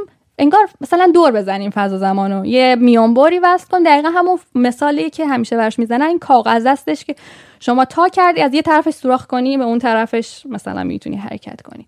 ولی میگم باز اینا در حد سپیکیولیشنه در واقع. حدس و نظریه پردازیه. می‌دونی؟ یه سری اصلا شاید فقط بگیم ریاضیه فقط. اصلا فکر کردنم بهش ولی خیلی حال میده. خیلی. یعنی خیلی به نظر این بحثا بحث شیرینی هم و هر چی بیشتر یاد می‌گیرم. و می‌دونی یه بحث عاطفی هم هستش. ما ما انسان ها موجودای عاطفی هستیم و اون قسمت مغزمون یا روحمون حالا هر چی می‌خوای اسمشو بذاری اصلا دقیقا توی اینترستلر اون صحنه که داره من که اصلا همیشه اشکم در میاد اون صحنه که داره. فیلم بچهش رو نگاه می‌کنه که داره بزرگ میشه برات. می‌دونی انقدر اون شوک احساسی اون لحظه انقدر سنگین انقدر خوب ساختن اون اون فیلم ها من واقعا همش بغزش می‌گیره مثل وقتاش. می‌دونی احساس می‌کنم که AI یا مثلا ربات یه چیز دیگه ما بفرستیم اون ورای کهکشان خیلی راحتتر. می‌دونی بدون bias و احساس انسانی می‌دونی من به نظرم خیلی از احساسات ما هم نکته قوتمونن هم نقطه ضعفمونن. ببین هزار تا فیلم هستن رو فضا. آدمایی که چی میگن space madness می‌گیرن dementia ی فضایی و خل و چل میشن به خاطر تنهایی و فشار روحی روانی که پیش میاد. خیلی پیچیده است واقعا. همین الان تو Mars هم مثلا ایلان ماسک حرف از این می‌زنه که بخوان settlement درست کنن terraform کنن اونجا رو. اینا هم خیلی بحثای جالبه من عاشق این بحث هستم و من میشم پیگیرش هستم. و psychologically ما هنوز نمی‌دونیم که effect های space travel طولانی یا زندگی در یک سیاره دیگه یا می‌دونی. حالا چه ب- میگم اون دور دستای کهکشان که این, این بحثی که تا کردیم خیلی theoretical ها بیا برگردیم به منظومه شمسی خودمون و یه آینده یه ذره قابل لمستر. ببین در مورد همین چیزی که گفتی که ما اثرات سفر فضایی طولانی مدت و ایزوله بودن طولانی مدت رو انسان ها نمی‌دونیم چیه یه پروژه هست به اسم مارس 500 مارس 500 یعنی مریخ 500 روز. یکی دیگه بود بایوسفیر 2 اونم نمی‌شناسی یا نه؟ اونو نمی‌شناسم اونم یه چیزی شبیه بود که آدم رفتن دو سال توی خونه درست کردن تو کویر و اینا. حالا اونم آره. ببین مارس 500 هم همینه. اومدن یه سری یعنی ایدهش اینه که یه سری فضانورد رو انتخاب کردن. حالا می‌خوایم برای 500 روز. که چیه؟ این طول سفر به مریخه در واقع تقریبا دو سال. که طول می‌کشه رو اینا رو بذاریم کنار هم و ببینیم چه, چه اتفاقات سایکولوژیکی براشون پیش میاد چه مشکلاتی بهش برمیخورن و تحت هیچ شرایطی قراره که در این کپسوله باز نشه. خب؟ و خب این مثلا یکی از experiment هاست یکی دیگه اینه که همین الان ما می‌دونیم کسایی هستن روی توی ایستگاه فضایی بین المللی که دور زمین داره میچرخه ISS که ما حتی می‌تونیم بازتاب پنلاشو هر از گاهی هم از روی ایران هم از کشور مختلف بستگی داره که از کجایی که کره زمین داره رد میشه. هر 90 دقیقه یه دور دور کره زمین می‌زنه. این که اونجا هم به هر حال اونا ایزوله‌ن دیگه. باید مشکلات خودشون خودشون حل کنن مشکلات پزشکیشون مشکلات فنیشون کار علمیشون رو بکنن سلامت جسمیشون رو نگه دارن. عضلات تحلیل میرن وقتی که جاذبه نیست. اینا خون به مغز به خاطر اینکه یه قسمت زیادی از این circulation خون که تو بدن ما انجام میشه به خاطر جاذبه است. یعنی جاذبه باعث میشه که این خون نره تو سر اینطوری این بالا باد کنه. و یه اتفاقی که برای اولین بار کسایی که میرن فضا میفته اینه که اینا سردرد می‌گیرن. گوشاشون کیپ میشه. به خاطر اینکه تمام مایع بدن میره و توی سر جمع میشه. خب؟ و با این چجوری کنار بیان اینو خیلی وقتی هم که این چیز چرخشی درست می‌کنن نه؟ اون برای همینه که همش یا نه اون واسه اینه که نیفته نه. اون واسه اینه که اینا وقتی میچرخه دور زمین واسه اینه که بتونه توی مدار ثابت بمونه. اونی که میگی مثلا که جاذبه مصنوعی ایجاد کنن نیست مثلا تو فیلم اینترستلر هم اینجوری آخرش مشخص میشه که جاذبه مصنوعی ایجاد می‌کنن. اینه که با یه سرعت زیادی اون ایستگاه فضایی دور خودش بچرخه و این سرعت ببین مثل یه چیزی مثل گریز از مرکز اینکه مثلا تو پیچ شما داری میچرخی به سمت بیرون از پیچ هل داده میشی این با سرعت زیادی باشه میچسبی به همونجا و حس می‌کنی که اون دیواره حالا یا اون جایی که نمیگم همش این انجام نشده واقعا. اونجا حس می‌کنی که جاذبه داری و یعنی اون نیروی گریز از مرکز به تو حس این نیروی جاذبه رو القا می‌کنه و خب یه کمی می‌تونه باعث کمتر شدن این افکت ها بشه. بید بعد در مورد منظوم شمسی هم و اینکه زندگی روی مارس فکر می‌کنی اصلا شدنیه فکر می‌کنی پروژه خوبیه خیلی بحثای اخلاقی می‌کنن که با اینقدر فقر و بدبختی هستش تو کره زمین خودمون. این هم میلیارد آدم تو فقر و بدبختی هن. چرا به فکر اصلا مارس باشیم و مریخ باشیم؟ چرا اینجا خودمون اول درست نکنیم؟ در این این بحث اصلا بهش تا فکر کردی اصلا یا اصلا تو ذهنت مطرح میشه؟ ببین یه وقتایی آره یعنی یه وقتایی واقعا به این فکر می‌کنم که خب ما وقتی انقدر مثلا فقر رو اینا داریم چرا داریم پول هزینه می‌کنیم برای همچین ببین مثلا تلسکوپ جیمز وب که چند سال دیگه داره پرتاب میشه به فضا که بره. اونم تل... یه تلسکوپی که خیلی میگن احتمالا. دیتاهای خیلی خوب و دست اولی برامون پیدا می‌کنه. خیلی بیلیونی بیلیون دلاری براش هزینه میشه. خب؟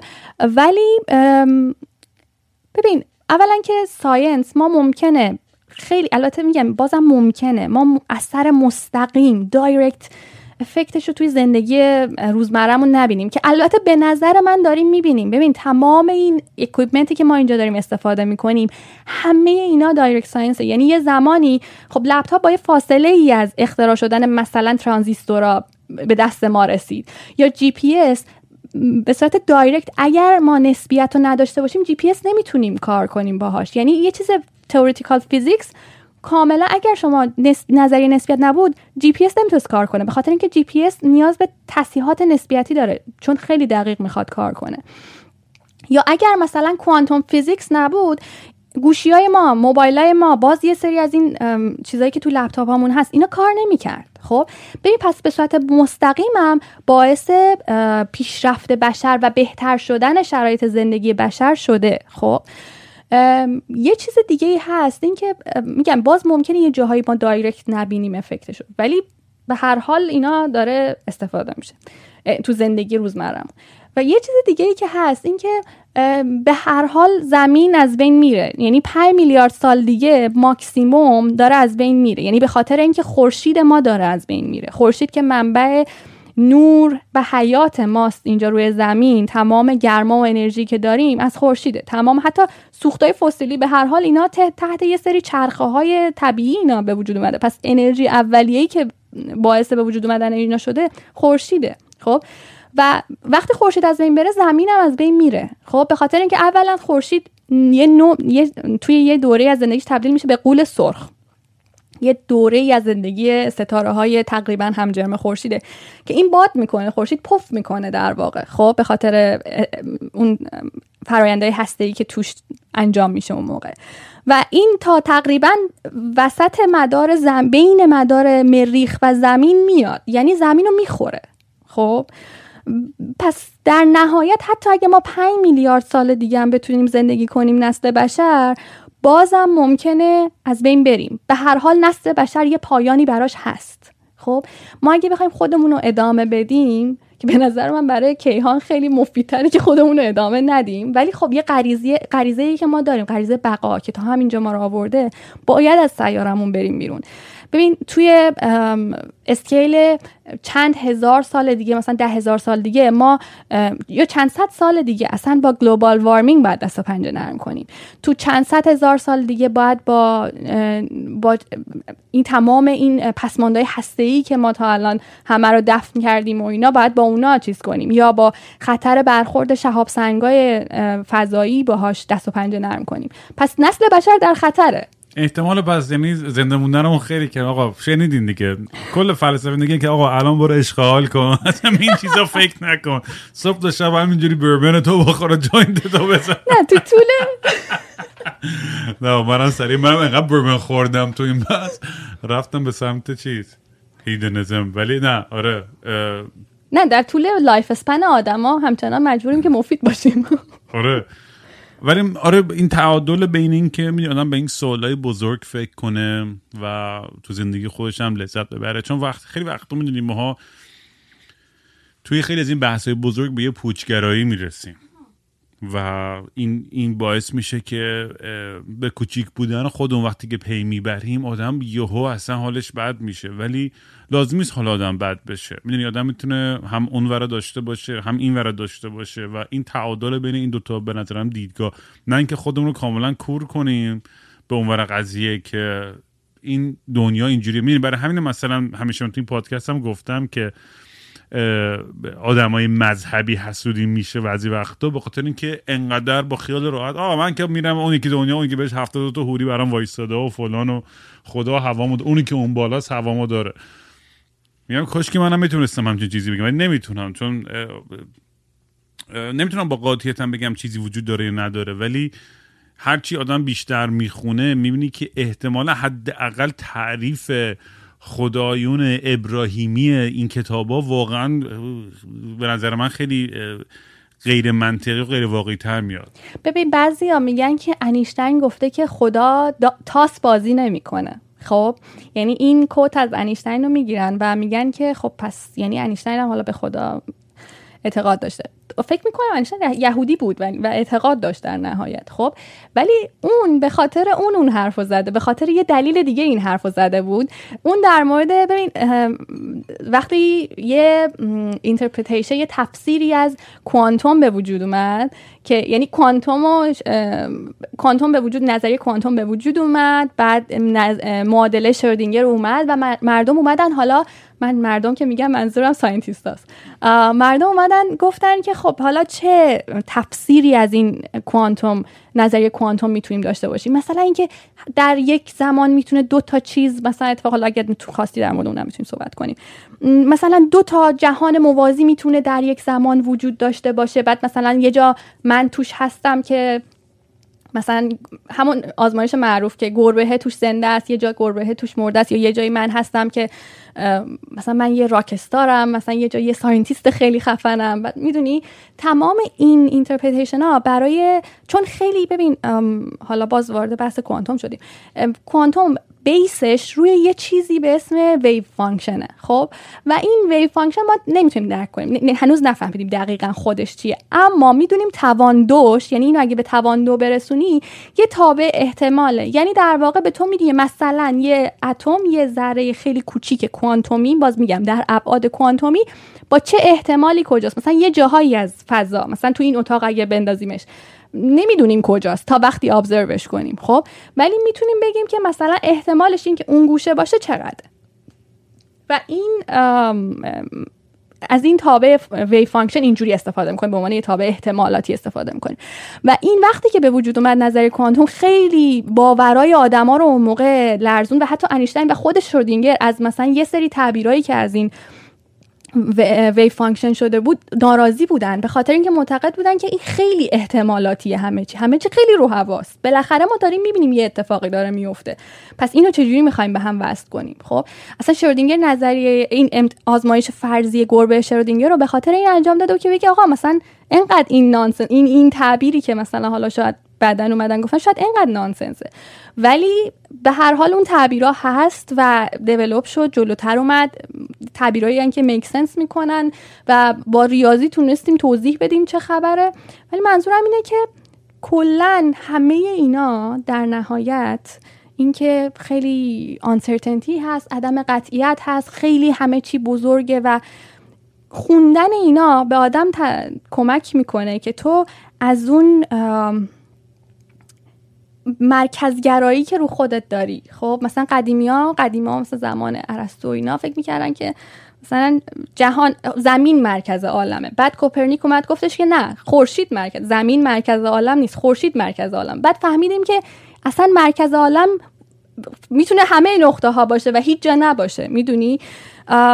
اصلا فهمیدیم که همون Big Bang ی که من داشتم در موردش صحبت می‌کردم که گفتم جهان خیلی کوچیک بوده من داشتم می‌گفتم visible universe خیلی متراکم بوده. ولی در عین حال که جهان خیلی متراکم بوده و اون موقع می‌تونیم بگیم اندازش بی نهایت بوده. یعنی از نظر ریاضی برای این داستان مشکلی پیش نمیاد. خب همه این فکرای خیلی پیچیده و خیلی بزرگ به نظر من و خیلی چی میگن سافستیکیتد اینا باعث میشه که تو یه کمی از خودت بیای بیرون می‌دونی؟ همون چیزی که گفتیم. نمی... باید حواست باشه که منجر به پوچگرایی نشه که یهو زندگی رو بزنی زیرش رو بگی اصلا که چی. ولی باعث هم بشه که یه کمی تو روزمره مخصوصا بیای بیرون از زندگیت و بیای بگی که okay حالا این مشکلات هست و میگذره. ببینی که اینطور میگذره و یه کمی من خودم خیلی وقتا caught up این moment میشم حرص می‌خورم ناراحت میشم.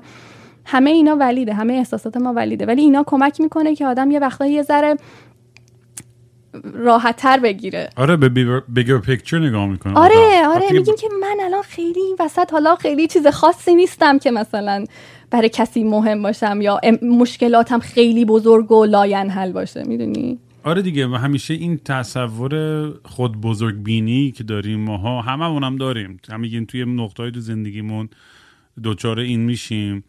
و اون مقدار اهمیت و importance ی که به خودمون میدیم انقدر زیاده که مغز انسان چیز جالبیه دیگه. جوری که ما interpret می‌کنیم و دریافت می‌کنیم اطلاعاتو و خودمون و شرایط خودمون و مسائل خودمون و عشقای خودمون و خوبی و بدی خودمون بزرگترین می‌دونیم. یعنی اصلا توی 99 درصد بحثای روانشناسی حتی این پادکست و بچه که ما تماس می‌گیرن من هزار بار تاکید می‌کنم. چون باور نمیشه. تقریبا تمام آدمایی که من با یه مشکلی تماس می‌گیرن توی اوایل خط فکریشون اینه که رام من مطمئنم تا حالا این مسئله کسی با تو مطرح نکرده.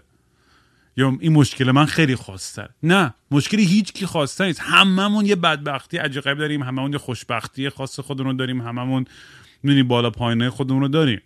یعنی این مشترک بین هممون است. ولی اون وقتی که به خودمون اون اون, اون اجازه رو میدیم که فکر کنیم مسائل ما یا زندگی ما مهمتر یا بزرگتر از بقیه است. اونجاست که درگیری سری فکرهایی میشیم که حالا میگم خیلی شاخهای مختلف روانشناسی و فلسفی و فلان داره و آدم وقتی میره از اون تونل میره تو به جای تاریکی می‌رسه.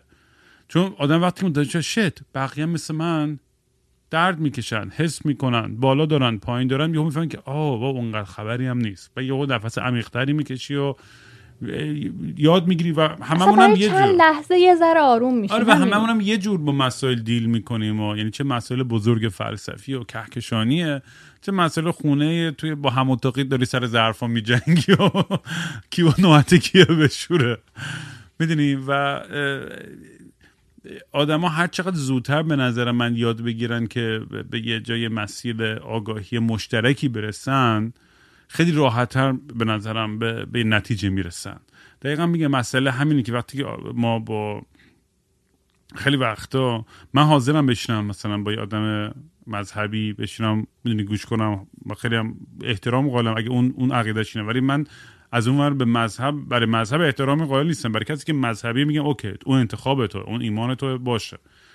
ولی اون طرف تا منو قانع نکنم. یعنی بیشتر آدمای من به شخص بیشتر آدمایی که مذهبی هست. من چه خاصی سعی نمی‌کنم قانع کنه من که از بزرگترین point های این پادکست همیشه تو عمرم سعی نکردم به کسی بگم چجوری زندگی بکن یا به چی باور داشته باشه. هیچ وقت نکردم این کارو. هیچ وقتم نخواهم کرد. به هیچ عنوان. چون کسی که خودش به این نتیجه برسه تا آخر زندگی باهاش میمونه اون. تا اینکه بخواد به زوری که به زور چپون بشه چیزی شیر فهم کنه اگه خودش با اراده خودش با تصمیم خودش به اون نتیجه و به اون فکر با علم باشه با تجربه باشه با هر چیزی مطمئنا نتیجه بهتری خواهد داشت. و الان من انقدر مستم مثلا یادم رفت کسان دارم در مورد چی حرف می‌زنم و چرا این سمتی رفتم ببینم توی حرفایی که می‌خواستیم بزنیم چی, چی, چی, چی, چی های جالب هستش دیگه که یادمون رفته که.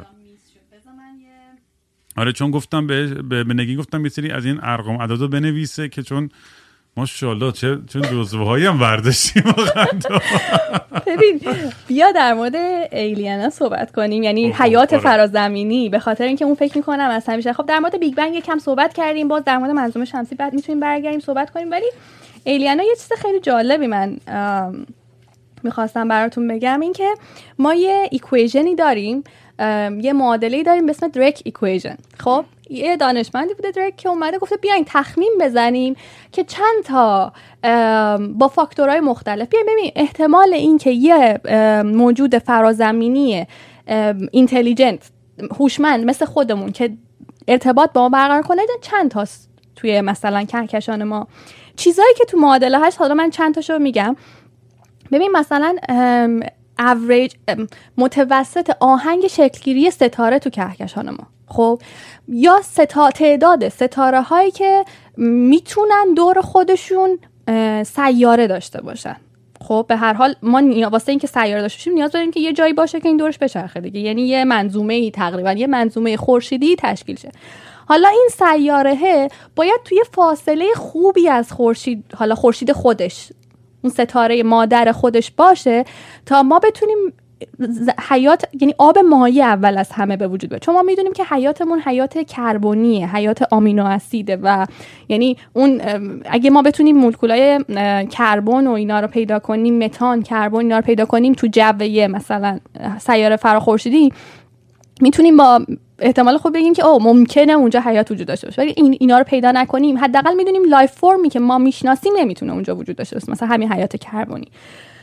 حالا بگیم مثلا این سیاره تو چه فاصله ای از ستاره مادرش باشه که بتونه آب مایع وجود داشته باشه؟ خب به اون فاصله ما میگیم کمربند حیات بعد حالا این خود سیاره اندازش چجوری باشه که بتونه جوی داشته باشه؟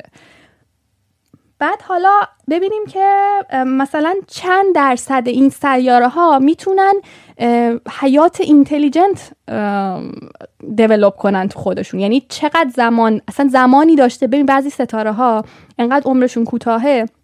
که به سیاره خ... توی منظومهشون اجازه نمیدن اصلا حیات تشکیل شه. ما خورشیدمون 5 میلیارد سال پیش مثلا شکل گرفته بعد 4 میلیارد سال پیش زمین شکل گرفته بعد ما مثلا تو همین 200 هزار سال اخیر انقدر اینتلیجنت شدیم. خب؟ یعنی هوموسپیانا 200 هزار سال اخیرن. خب؟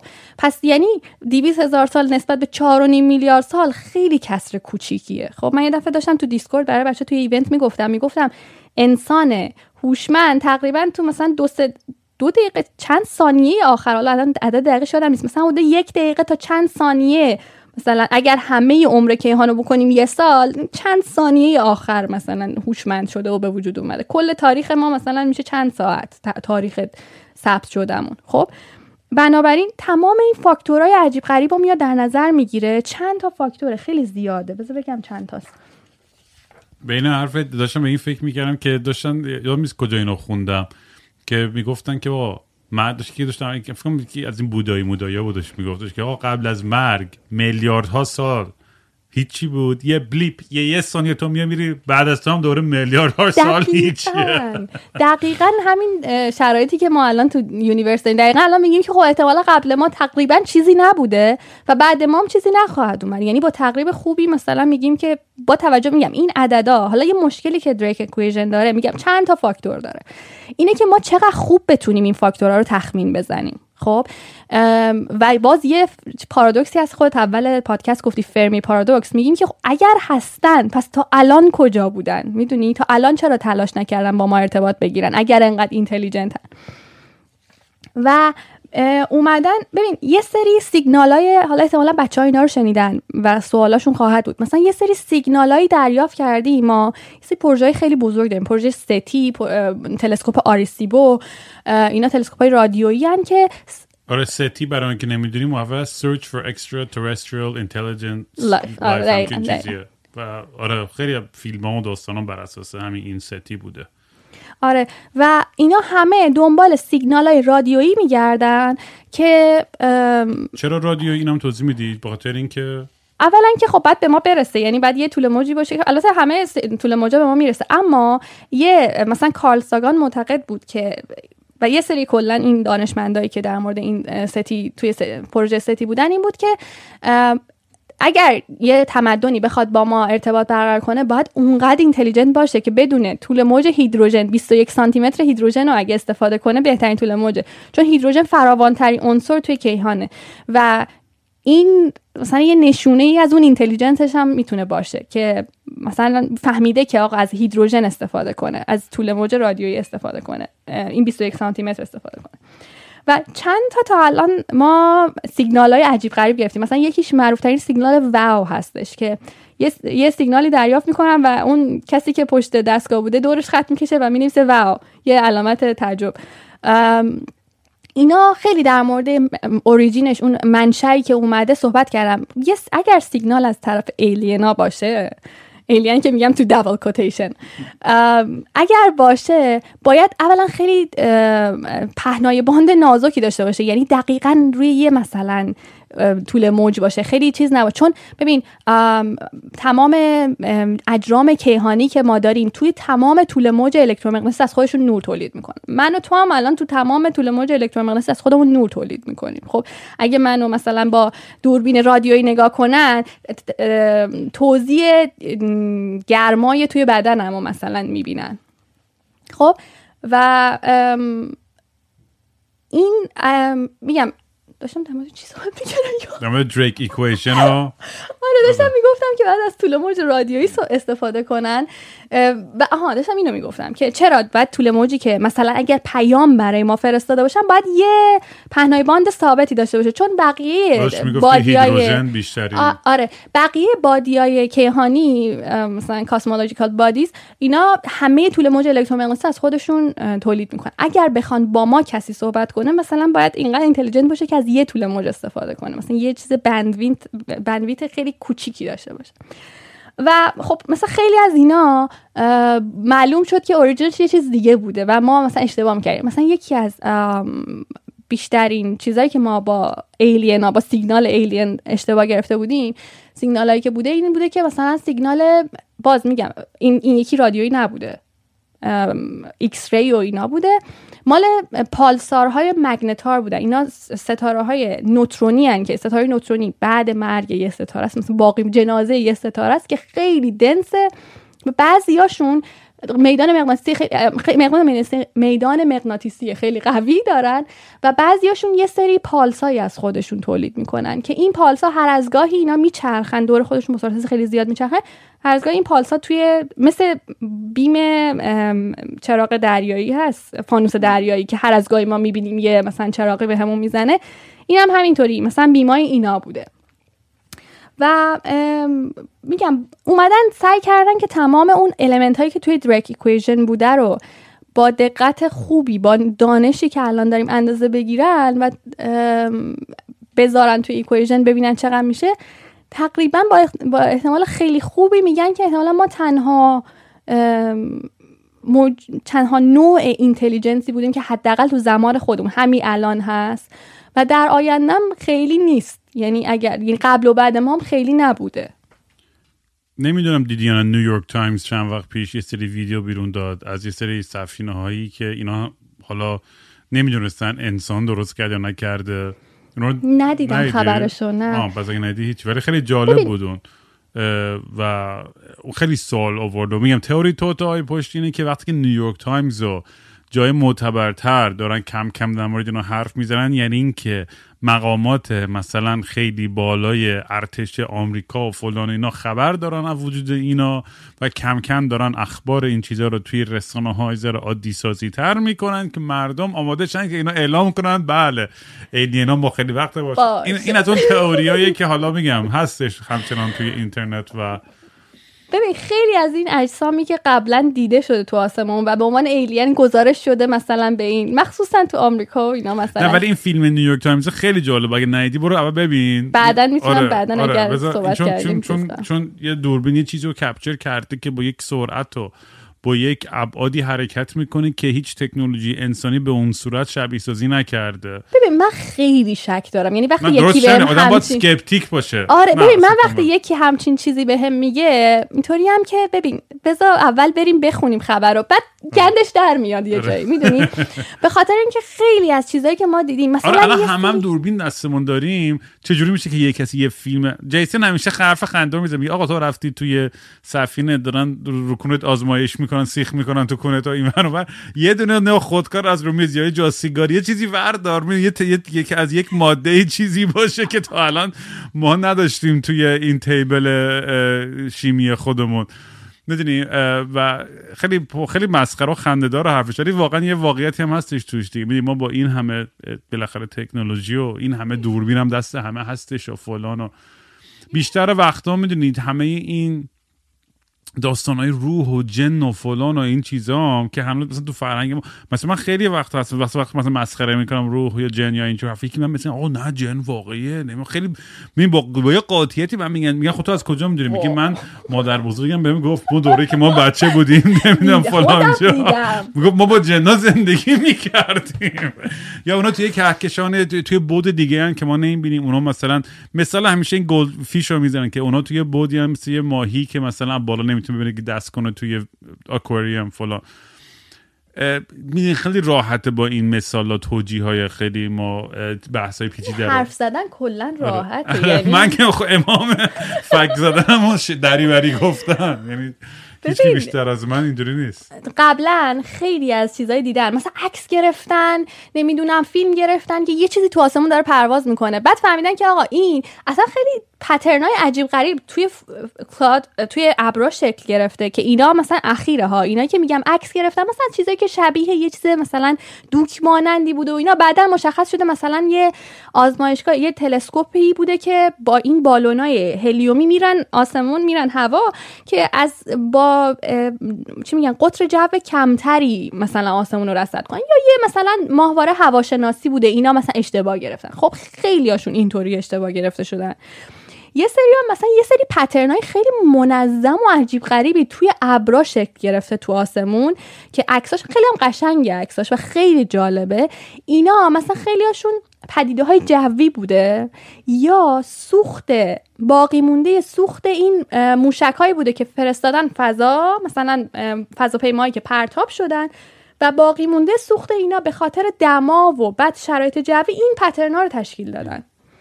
ببینم اینو من بگو حالا جواب منو بده. تو آخرش آدمی هستی که خودتو agnostic می‌دونی یا atheist یا مذهبی.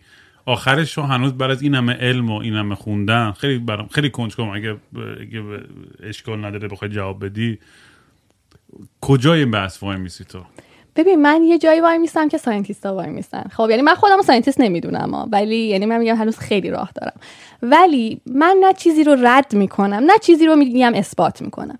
چیزایی که ما شواهدی که داریم شواهد علمی که داریم داروین و مثلا تکامل و اینا که خب اصلا کلا آدم و هوا رو رد می‌کنن. مثلا یه چیزی بگیم یا مثلا این از دنده اون بوده و این از گل این بوده بوده حالا همه اینا. خب اینا که کلا به نظر من به نظر من ولید نیستن خب یه سری این که حالا یه بحث خیلی فلسفی که خدا وجود داره یا نه یا یه ناظمی پشت این نظم کیهانی که داریم می‌بینیم هست یا نه من دارم میگم که okay قوانین فیزیک الان می‌تونه اینا رو govern کنه. خب تا ده به توان منفی 43 ثانیه رو می‌تونه govern کنه. پس از کجا معلوم؟ بعدم این مثلا 100 سال پیش ما نمی‌دونستیم همچین چیزه. 100 سال پیش کل دوربرد communication ما این بوده که من از این ور داد بزنم به اون ور خونه مثلا. مامان غذام آماده شد یا نه. خب الان من دارم با اون ور کره زمین صحبت می‌کنم. پس بازم میگم اون تیکه ای از دنیا رو که نمی‌دونیم هم احتمالا فیزیک تو سالهای آینده می‌تونه متوجه شه. خب به هر حال فیزیک جدیدی دیولپ شه گراویتیشن کوانتوم گراویتی و اینا همه اینا می‌تونه بالاخره به سوالای ما جواب بدن. الان نه هزار سال دیگه. می‌دونی؟ من رد نمی کنم اینکه خدا وجود داره یا نداره. خب چون بر به سود یا ضرر هیچ کدوم شواهدی ندارم. و می‌دونم که ممکنه یه چیزی الان اتفاق بیفته تو کیهان ما. یعنی یه چیزایی تو کیهان ما باشه که ما هیچ اطلاعاتی ازش نداشته باشیم. به خاطر اینکه ببین رام ذهن ما کلاسیکه. ذهن من و تو بیشتر از سه و درک نمی‌کنه. ذهن من و تو اصلا نمی‌تونه مفهوم اینفینیتی رو درک کنه. ما بی نهایت نمی‌تونه ذهنمون بفهمه چیه. هر چقدر من ریاضیدان مثلا در مورد بی نهایت صحبت می‌کنم باش کار می‌کنم سعی می‌کنم به بچه ها یاد بدم. ولی ذهن من و تو نمی‌تونه اصلا نمی‌تونه محدود رو درک کنه. ما ذهنمون فاینایت ما موجودات محدودی هستیم. بنابراین می‌تونه خارج از درک ما چیزی باشه. ولی من نمی‌دونم چیه. و من در ادامه این حرف فقط اینو بگم که من موافقم هم حرفی که می‌زنید. منم منم هم همین همه حرف حرفی که زدی منم همین اعتقادش تقریبا شیر می‌کنم. یه ولی هستش برای من. اونم برمیگرده به تجربه psychedelic. روی آیواسکا و ایبوگا یا mushroom حتی وقتی که دوزه خیلی بالا زده باشم. توی اون تجربه ها نمیم تو تجربه psychedelic داشتی یا نه؟ ببین نزدیکترین چیز که مثلا خب من داشتم به یک حالت near death experience تجربه ایبوگام بود. حالا یه اپیزود میام هی من قول میدم که می‌خوام در مورد حرف من خیلی منتظر اون اپیزودم. و تجربه هایی که کردم روی این گیاه ها واقعا منو برده به یه کهکشان دیگه و یه بود و یه دنیا و که پر از روح و جن و پری و چیزای فلسفی و عجیب غریب و کائنات و حقیقت. ولی می‌دونم از اون ورم آدم چون منطقی هستم آدم سکپتیکی هستم آدم علمی هستم. من میگم آقا اینا همه یه جورایی مجموعه تجربه های من روی استروید انگار و انکاسی از همه این تجربه را توی مغزم دارم در یک لحظه دارم تجربه می‌کنم. حالا این من نمی‌دونم از از کمیکالی چه اتفاقی داره توی مغزم میفته که این نورو پثویا باز میشن و شروع می‌کنم همزمان یه چیزی رو تجربه کردن که اصلا در حالت عادی حتی تصورش هم نمی‌کردم. تو ذهن خودم اون قسمت علمی میگه که بابا اینا همش انعکاسات افکار خودتن. خب؟ ولی تجربی اطلاس تجربی اون اون حسی اون چیزی رو که من تجربه کردم مثلا وقتی میگم remember the end توی اپیزود یک در مورد آیواسکام واقعا من اونجا به ته کهکشان رسیده بودم توی اون تریپ خودم و یه چیزی رو لمس کردم که نمی‌تونم اصلا به زبون بیارم. و همیشه با هم هستش و یه حس زیبایی هم هستش توی اون تجربه. و هیچ هم به کسی هم تحمیل کنم یا قانع کنم که ولی برای من شخصه و این برای من جالبه دیگه. میگه ماها هممون یه حالت ببینیم انسان همیشه دنبال پترنه. نمی‌دونم چرا اینجوری. ما اینم فکر می‌کنم به مطمئنم یه دانشمندی می‌تونه اینو بهتر توضیح بده. از لحاظ بیولوژیک چرا می‌دونیم ما ما اصلا پترن که می‌بینیم چه چه خداگاه چه ناخداگاه سریع اینا رو جمع می‌کنیم و بهشون معنی میدیم. ولی پترنا که می‌تونیم تشخیص بدیم. یه سری. پترن هستش که ما نمی‌تونیم تشخیص درسته. بدیم یا حتی اونایی که تشخیص میدیم هم یعنی شاید توی ت- تخیلات خودمون یعنی تصورات خودمون باشه اینو برای کسی دیگه شاید چیز مهمی نباشه ولی ذهن ما یه جوری این پترنا رو اینترپرت می‌کنه و تفسیر می‌کنه و بهش معنیای بزرگتری که شاید وجود نداشته باشن بهش میدن. من برای همینه ولی با خودم هیچ اجازه نمیدم بیشتر از این تجربه های لحظه سایکدلیکم برم تو فاز خیلی شبه علم یا, یا علمی تخیلی عجیب غریبی که بگم آقا فلان و این حقیقت مطلقم. نه ولی تو اون لحظه تجربه جالبی داشتم. من برای همین مثلا شاید برای جیسن که به خودش میگه militant atheist که ریچارد داکنز you know من یه ذره اصطلاح به نظر من خیلی خشنه. می‌دونی اونم توی چه قاطعیتی هستی ابسولوتیزمی هستش که اونم یه ذره برای من ترن آفه چون اونم داره با یه قاطعیت محالی داره اینو میگه که به من خیلی نمیشینه. ولی اینم یه بحثیه که هستش دیگه برامون. یعنی برای ولی این این چیزی نیستش که باعث بشه من خیلی درگیرشم بشم. ازش به خاطرش خواب از دست بدم. الان خیلی راحت ترم با, این چیزا کنار میام با اینجور فکر و مسائل. ببین ما توی ریاضی انواع مختلف infinity داریم. یعنی infini... ببین ما همین infinity من حالا بعدا آخر پادکست که اطلاعاتشون ازشون می‌گیریم. مثلا من چیز توییترم cardinal N ه خب؟ cardinal N یه عددیه که بهش میگیم الف صفر یا الف null. الف واقعا حرف اول عبری. ببین این از, از همه infinity ها کوچیکتره. از همه infinity های می‌دونیم شمارش پذیره کوچیکتره ولی اینفینیتیه. خب؟ بعد ما یه عالمه با ساختارهای ریاضی می‌تونیم اینفینیتی های بزرگتر به این اضافه کنیم. اصلا یه چیزایی که واقعا من وقتی بهش فکر می‌کنم و وقتی درسش رو میخوندم ببین هیچ وقت من حداقل می‌تونم بگم کامل لمس نکردم. من انگار مغزم یاد گرفت که یه جوری ریاضی بخونم که یه سری چیزا رو قبول می‌کنم به عنوان اکسیم به عنوان اصل. خب میگم اگر این باشه اینم هست. حالا بیا مثلا infinity رو اضافه کنیم به این. واقعا ذهن ما finite ه خب؟ و میگم یه عالم infinity های مختلف و خیلی ببین در عین اینکه میگم نمی‌تونم درک کنم لمس کنم یعنی با حواس پنجگانم نمی‌تونم لمس کنم ولی نمی‌دونم کسایی که science می‌خونن یه intuition ی فرم توشون به وجود میاد فرم می‌گیره که از این حواس پنجگانه جداست و باز تو می‌تونی اینو یه جوری بفهمی خب؟ یه حسی بهش پیدا کنی و نمی‌تونی بگی چطور. و این در طول زمان شکل می‌گیره. و این میگم اینفینیتی های مختلفی از نظر سایز داریم خب؟ و خیلی هم عجیب غریب شکل می‌گیرن. و هیچ وقت ممکنه فیزیک اگر ما می‌تونه جهان ما اینفینیت باشه می‌تونه جهان ما محدود باشه. می‌دونیم که الان طبق چیزایی که می‌دونیم جهان ما فلته یعنی صاف انحناش صفره globally و هیچ وقت ممکنه فیزیک که علم تجربیه و باید experience داشته باشه و ببینه نتونه بفهمه که این infinity چیه. نتونه هیچ مثال عینی از infinity برامون بیاره. ولی مغز انسان همین چیزی که یه ذره کوچیکتر از حتی نسبت به ابعاد بدن مقدار کوچیکیه. حتی نسبت به ابعاد کره زمین یک میلیونیوم ابعاد کره زمینه. یه چیز کوچیک ریزه میزه این تو. تونسته مفهوم اینفینیتی رو شکل بده خودش که هیچ وقت ممکنه تو فیزیک تو جهان واقعی وجود نداشته باشه رام. یعنی اصلا وقتی به این فکر می‌کنی یعنی تو ممکنه چیزی رو ذهن انسان که ما داریم میگیم که خب اوکی پس اگه خدا باشه چی؟ اگه مثلا خدا نباشه چی؟ می‌دونی؟ داریم در مورد این چیزا صحبت می‌کنیم. ولی بیا در مورد خودمون انسان صحبت کنیم. ما اینفینیتی رو شکل دادیم تو مغزمون. که ممکنه اصلا وجود نداشته باشه تو دنیای واقعی. ولی ما شکل دادیم و کلی در موردش فکر کردیم و کلی توسعه دادیم و ازش استفاده می‌کنیم و این اینفینیتی واقعا مهمه. یعنی اگه از توی دستگاه منطقیمون اینفینیتی رو برداریم کلی همه چی به هم میریزه. خیلی چیزا به هم میریزه. بنابراین ما با ذهن محدود خودمون یه چیز خیلی نامحدود بزرگ و شکل دادیم که هیچ وقت هم ممکنه بهش نرسیم. یعنی ما انقدر با این حال که میگیم خودمون انقدر کوچیکیم و در برابر دنیا ابعادمون کوچیکه ولی می‌تونیم انقدر بزرگ باشیم. من که دیگه مغزم سود کشید نگین و واقعا دمت گرم. امروز خیلی خیلی چسبید این بحث.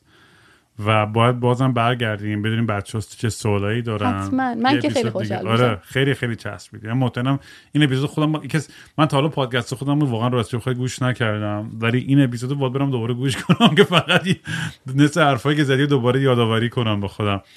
ببین برای ساینتیستا حرف زدن اینطوری. البته یه سریا دوست ندارن اینا ولی یه سریا براشون مثل دراگ میمونه. حداقل برای من اینجوریه. یعنی اون دوپامین راشی که بهم میده. به خاطر اینکه فکر کن تو تمام مدتی که داری درس می‌خونی یه سری معادله و یه سری اینا داری باشون صحبت می‌کنی. یعنی یه سری باهاشون صحبت می‌کنی می‌بینی در چت داری می‌خونی و باهاشون سر و کله می‌زنی و اینا. بعد خب همه برای تو معنی دارن و نمی‌تونی باهیش که واقعا غیر از کسی که مثلا هم لبیت باش صحبت کنی.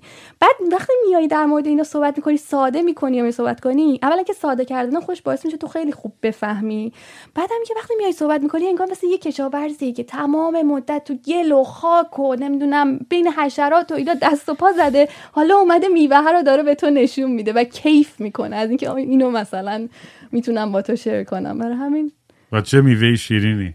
خیلی. دمت گرم واقعا نگین. گفتی توی توییتر کجا می‌تونم پیدا کنم تو رو؟ اگه فارسی ببین فارسیش خیلی سخته. به انگلیسی بگو. At n underline k r m a یا m n a. خودم هم آره. می‌تونید زیرش آره. بذاری. من آره. زیرش می‌ذارم ولی اسمش کاردینال انه برای همین. خیلی حال داد نگید خیلی ممنون از تو که من دعوت کردی. قربونت برم. می‌بینم خدا.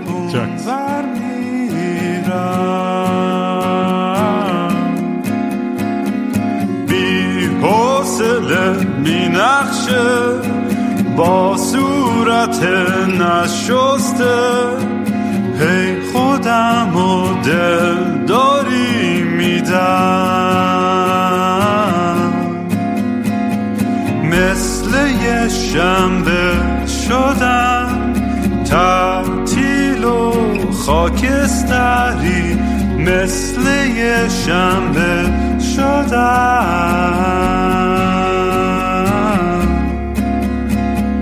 خیلی وقته که دیگه خواب رنگی ندیدم حتی با عینک. خیلی وقته که دیگه خبر خوب نشنیدم حتی به زور سمعک.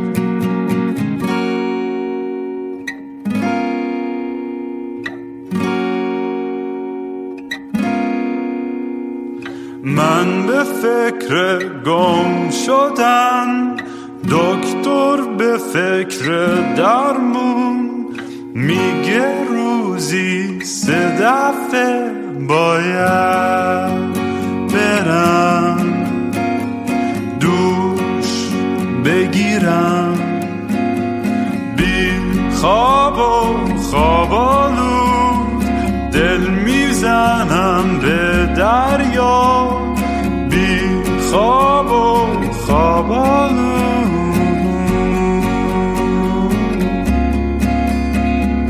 باز خواب خوب ندیدم خبری نشنیدم حتی زیر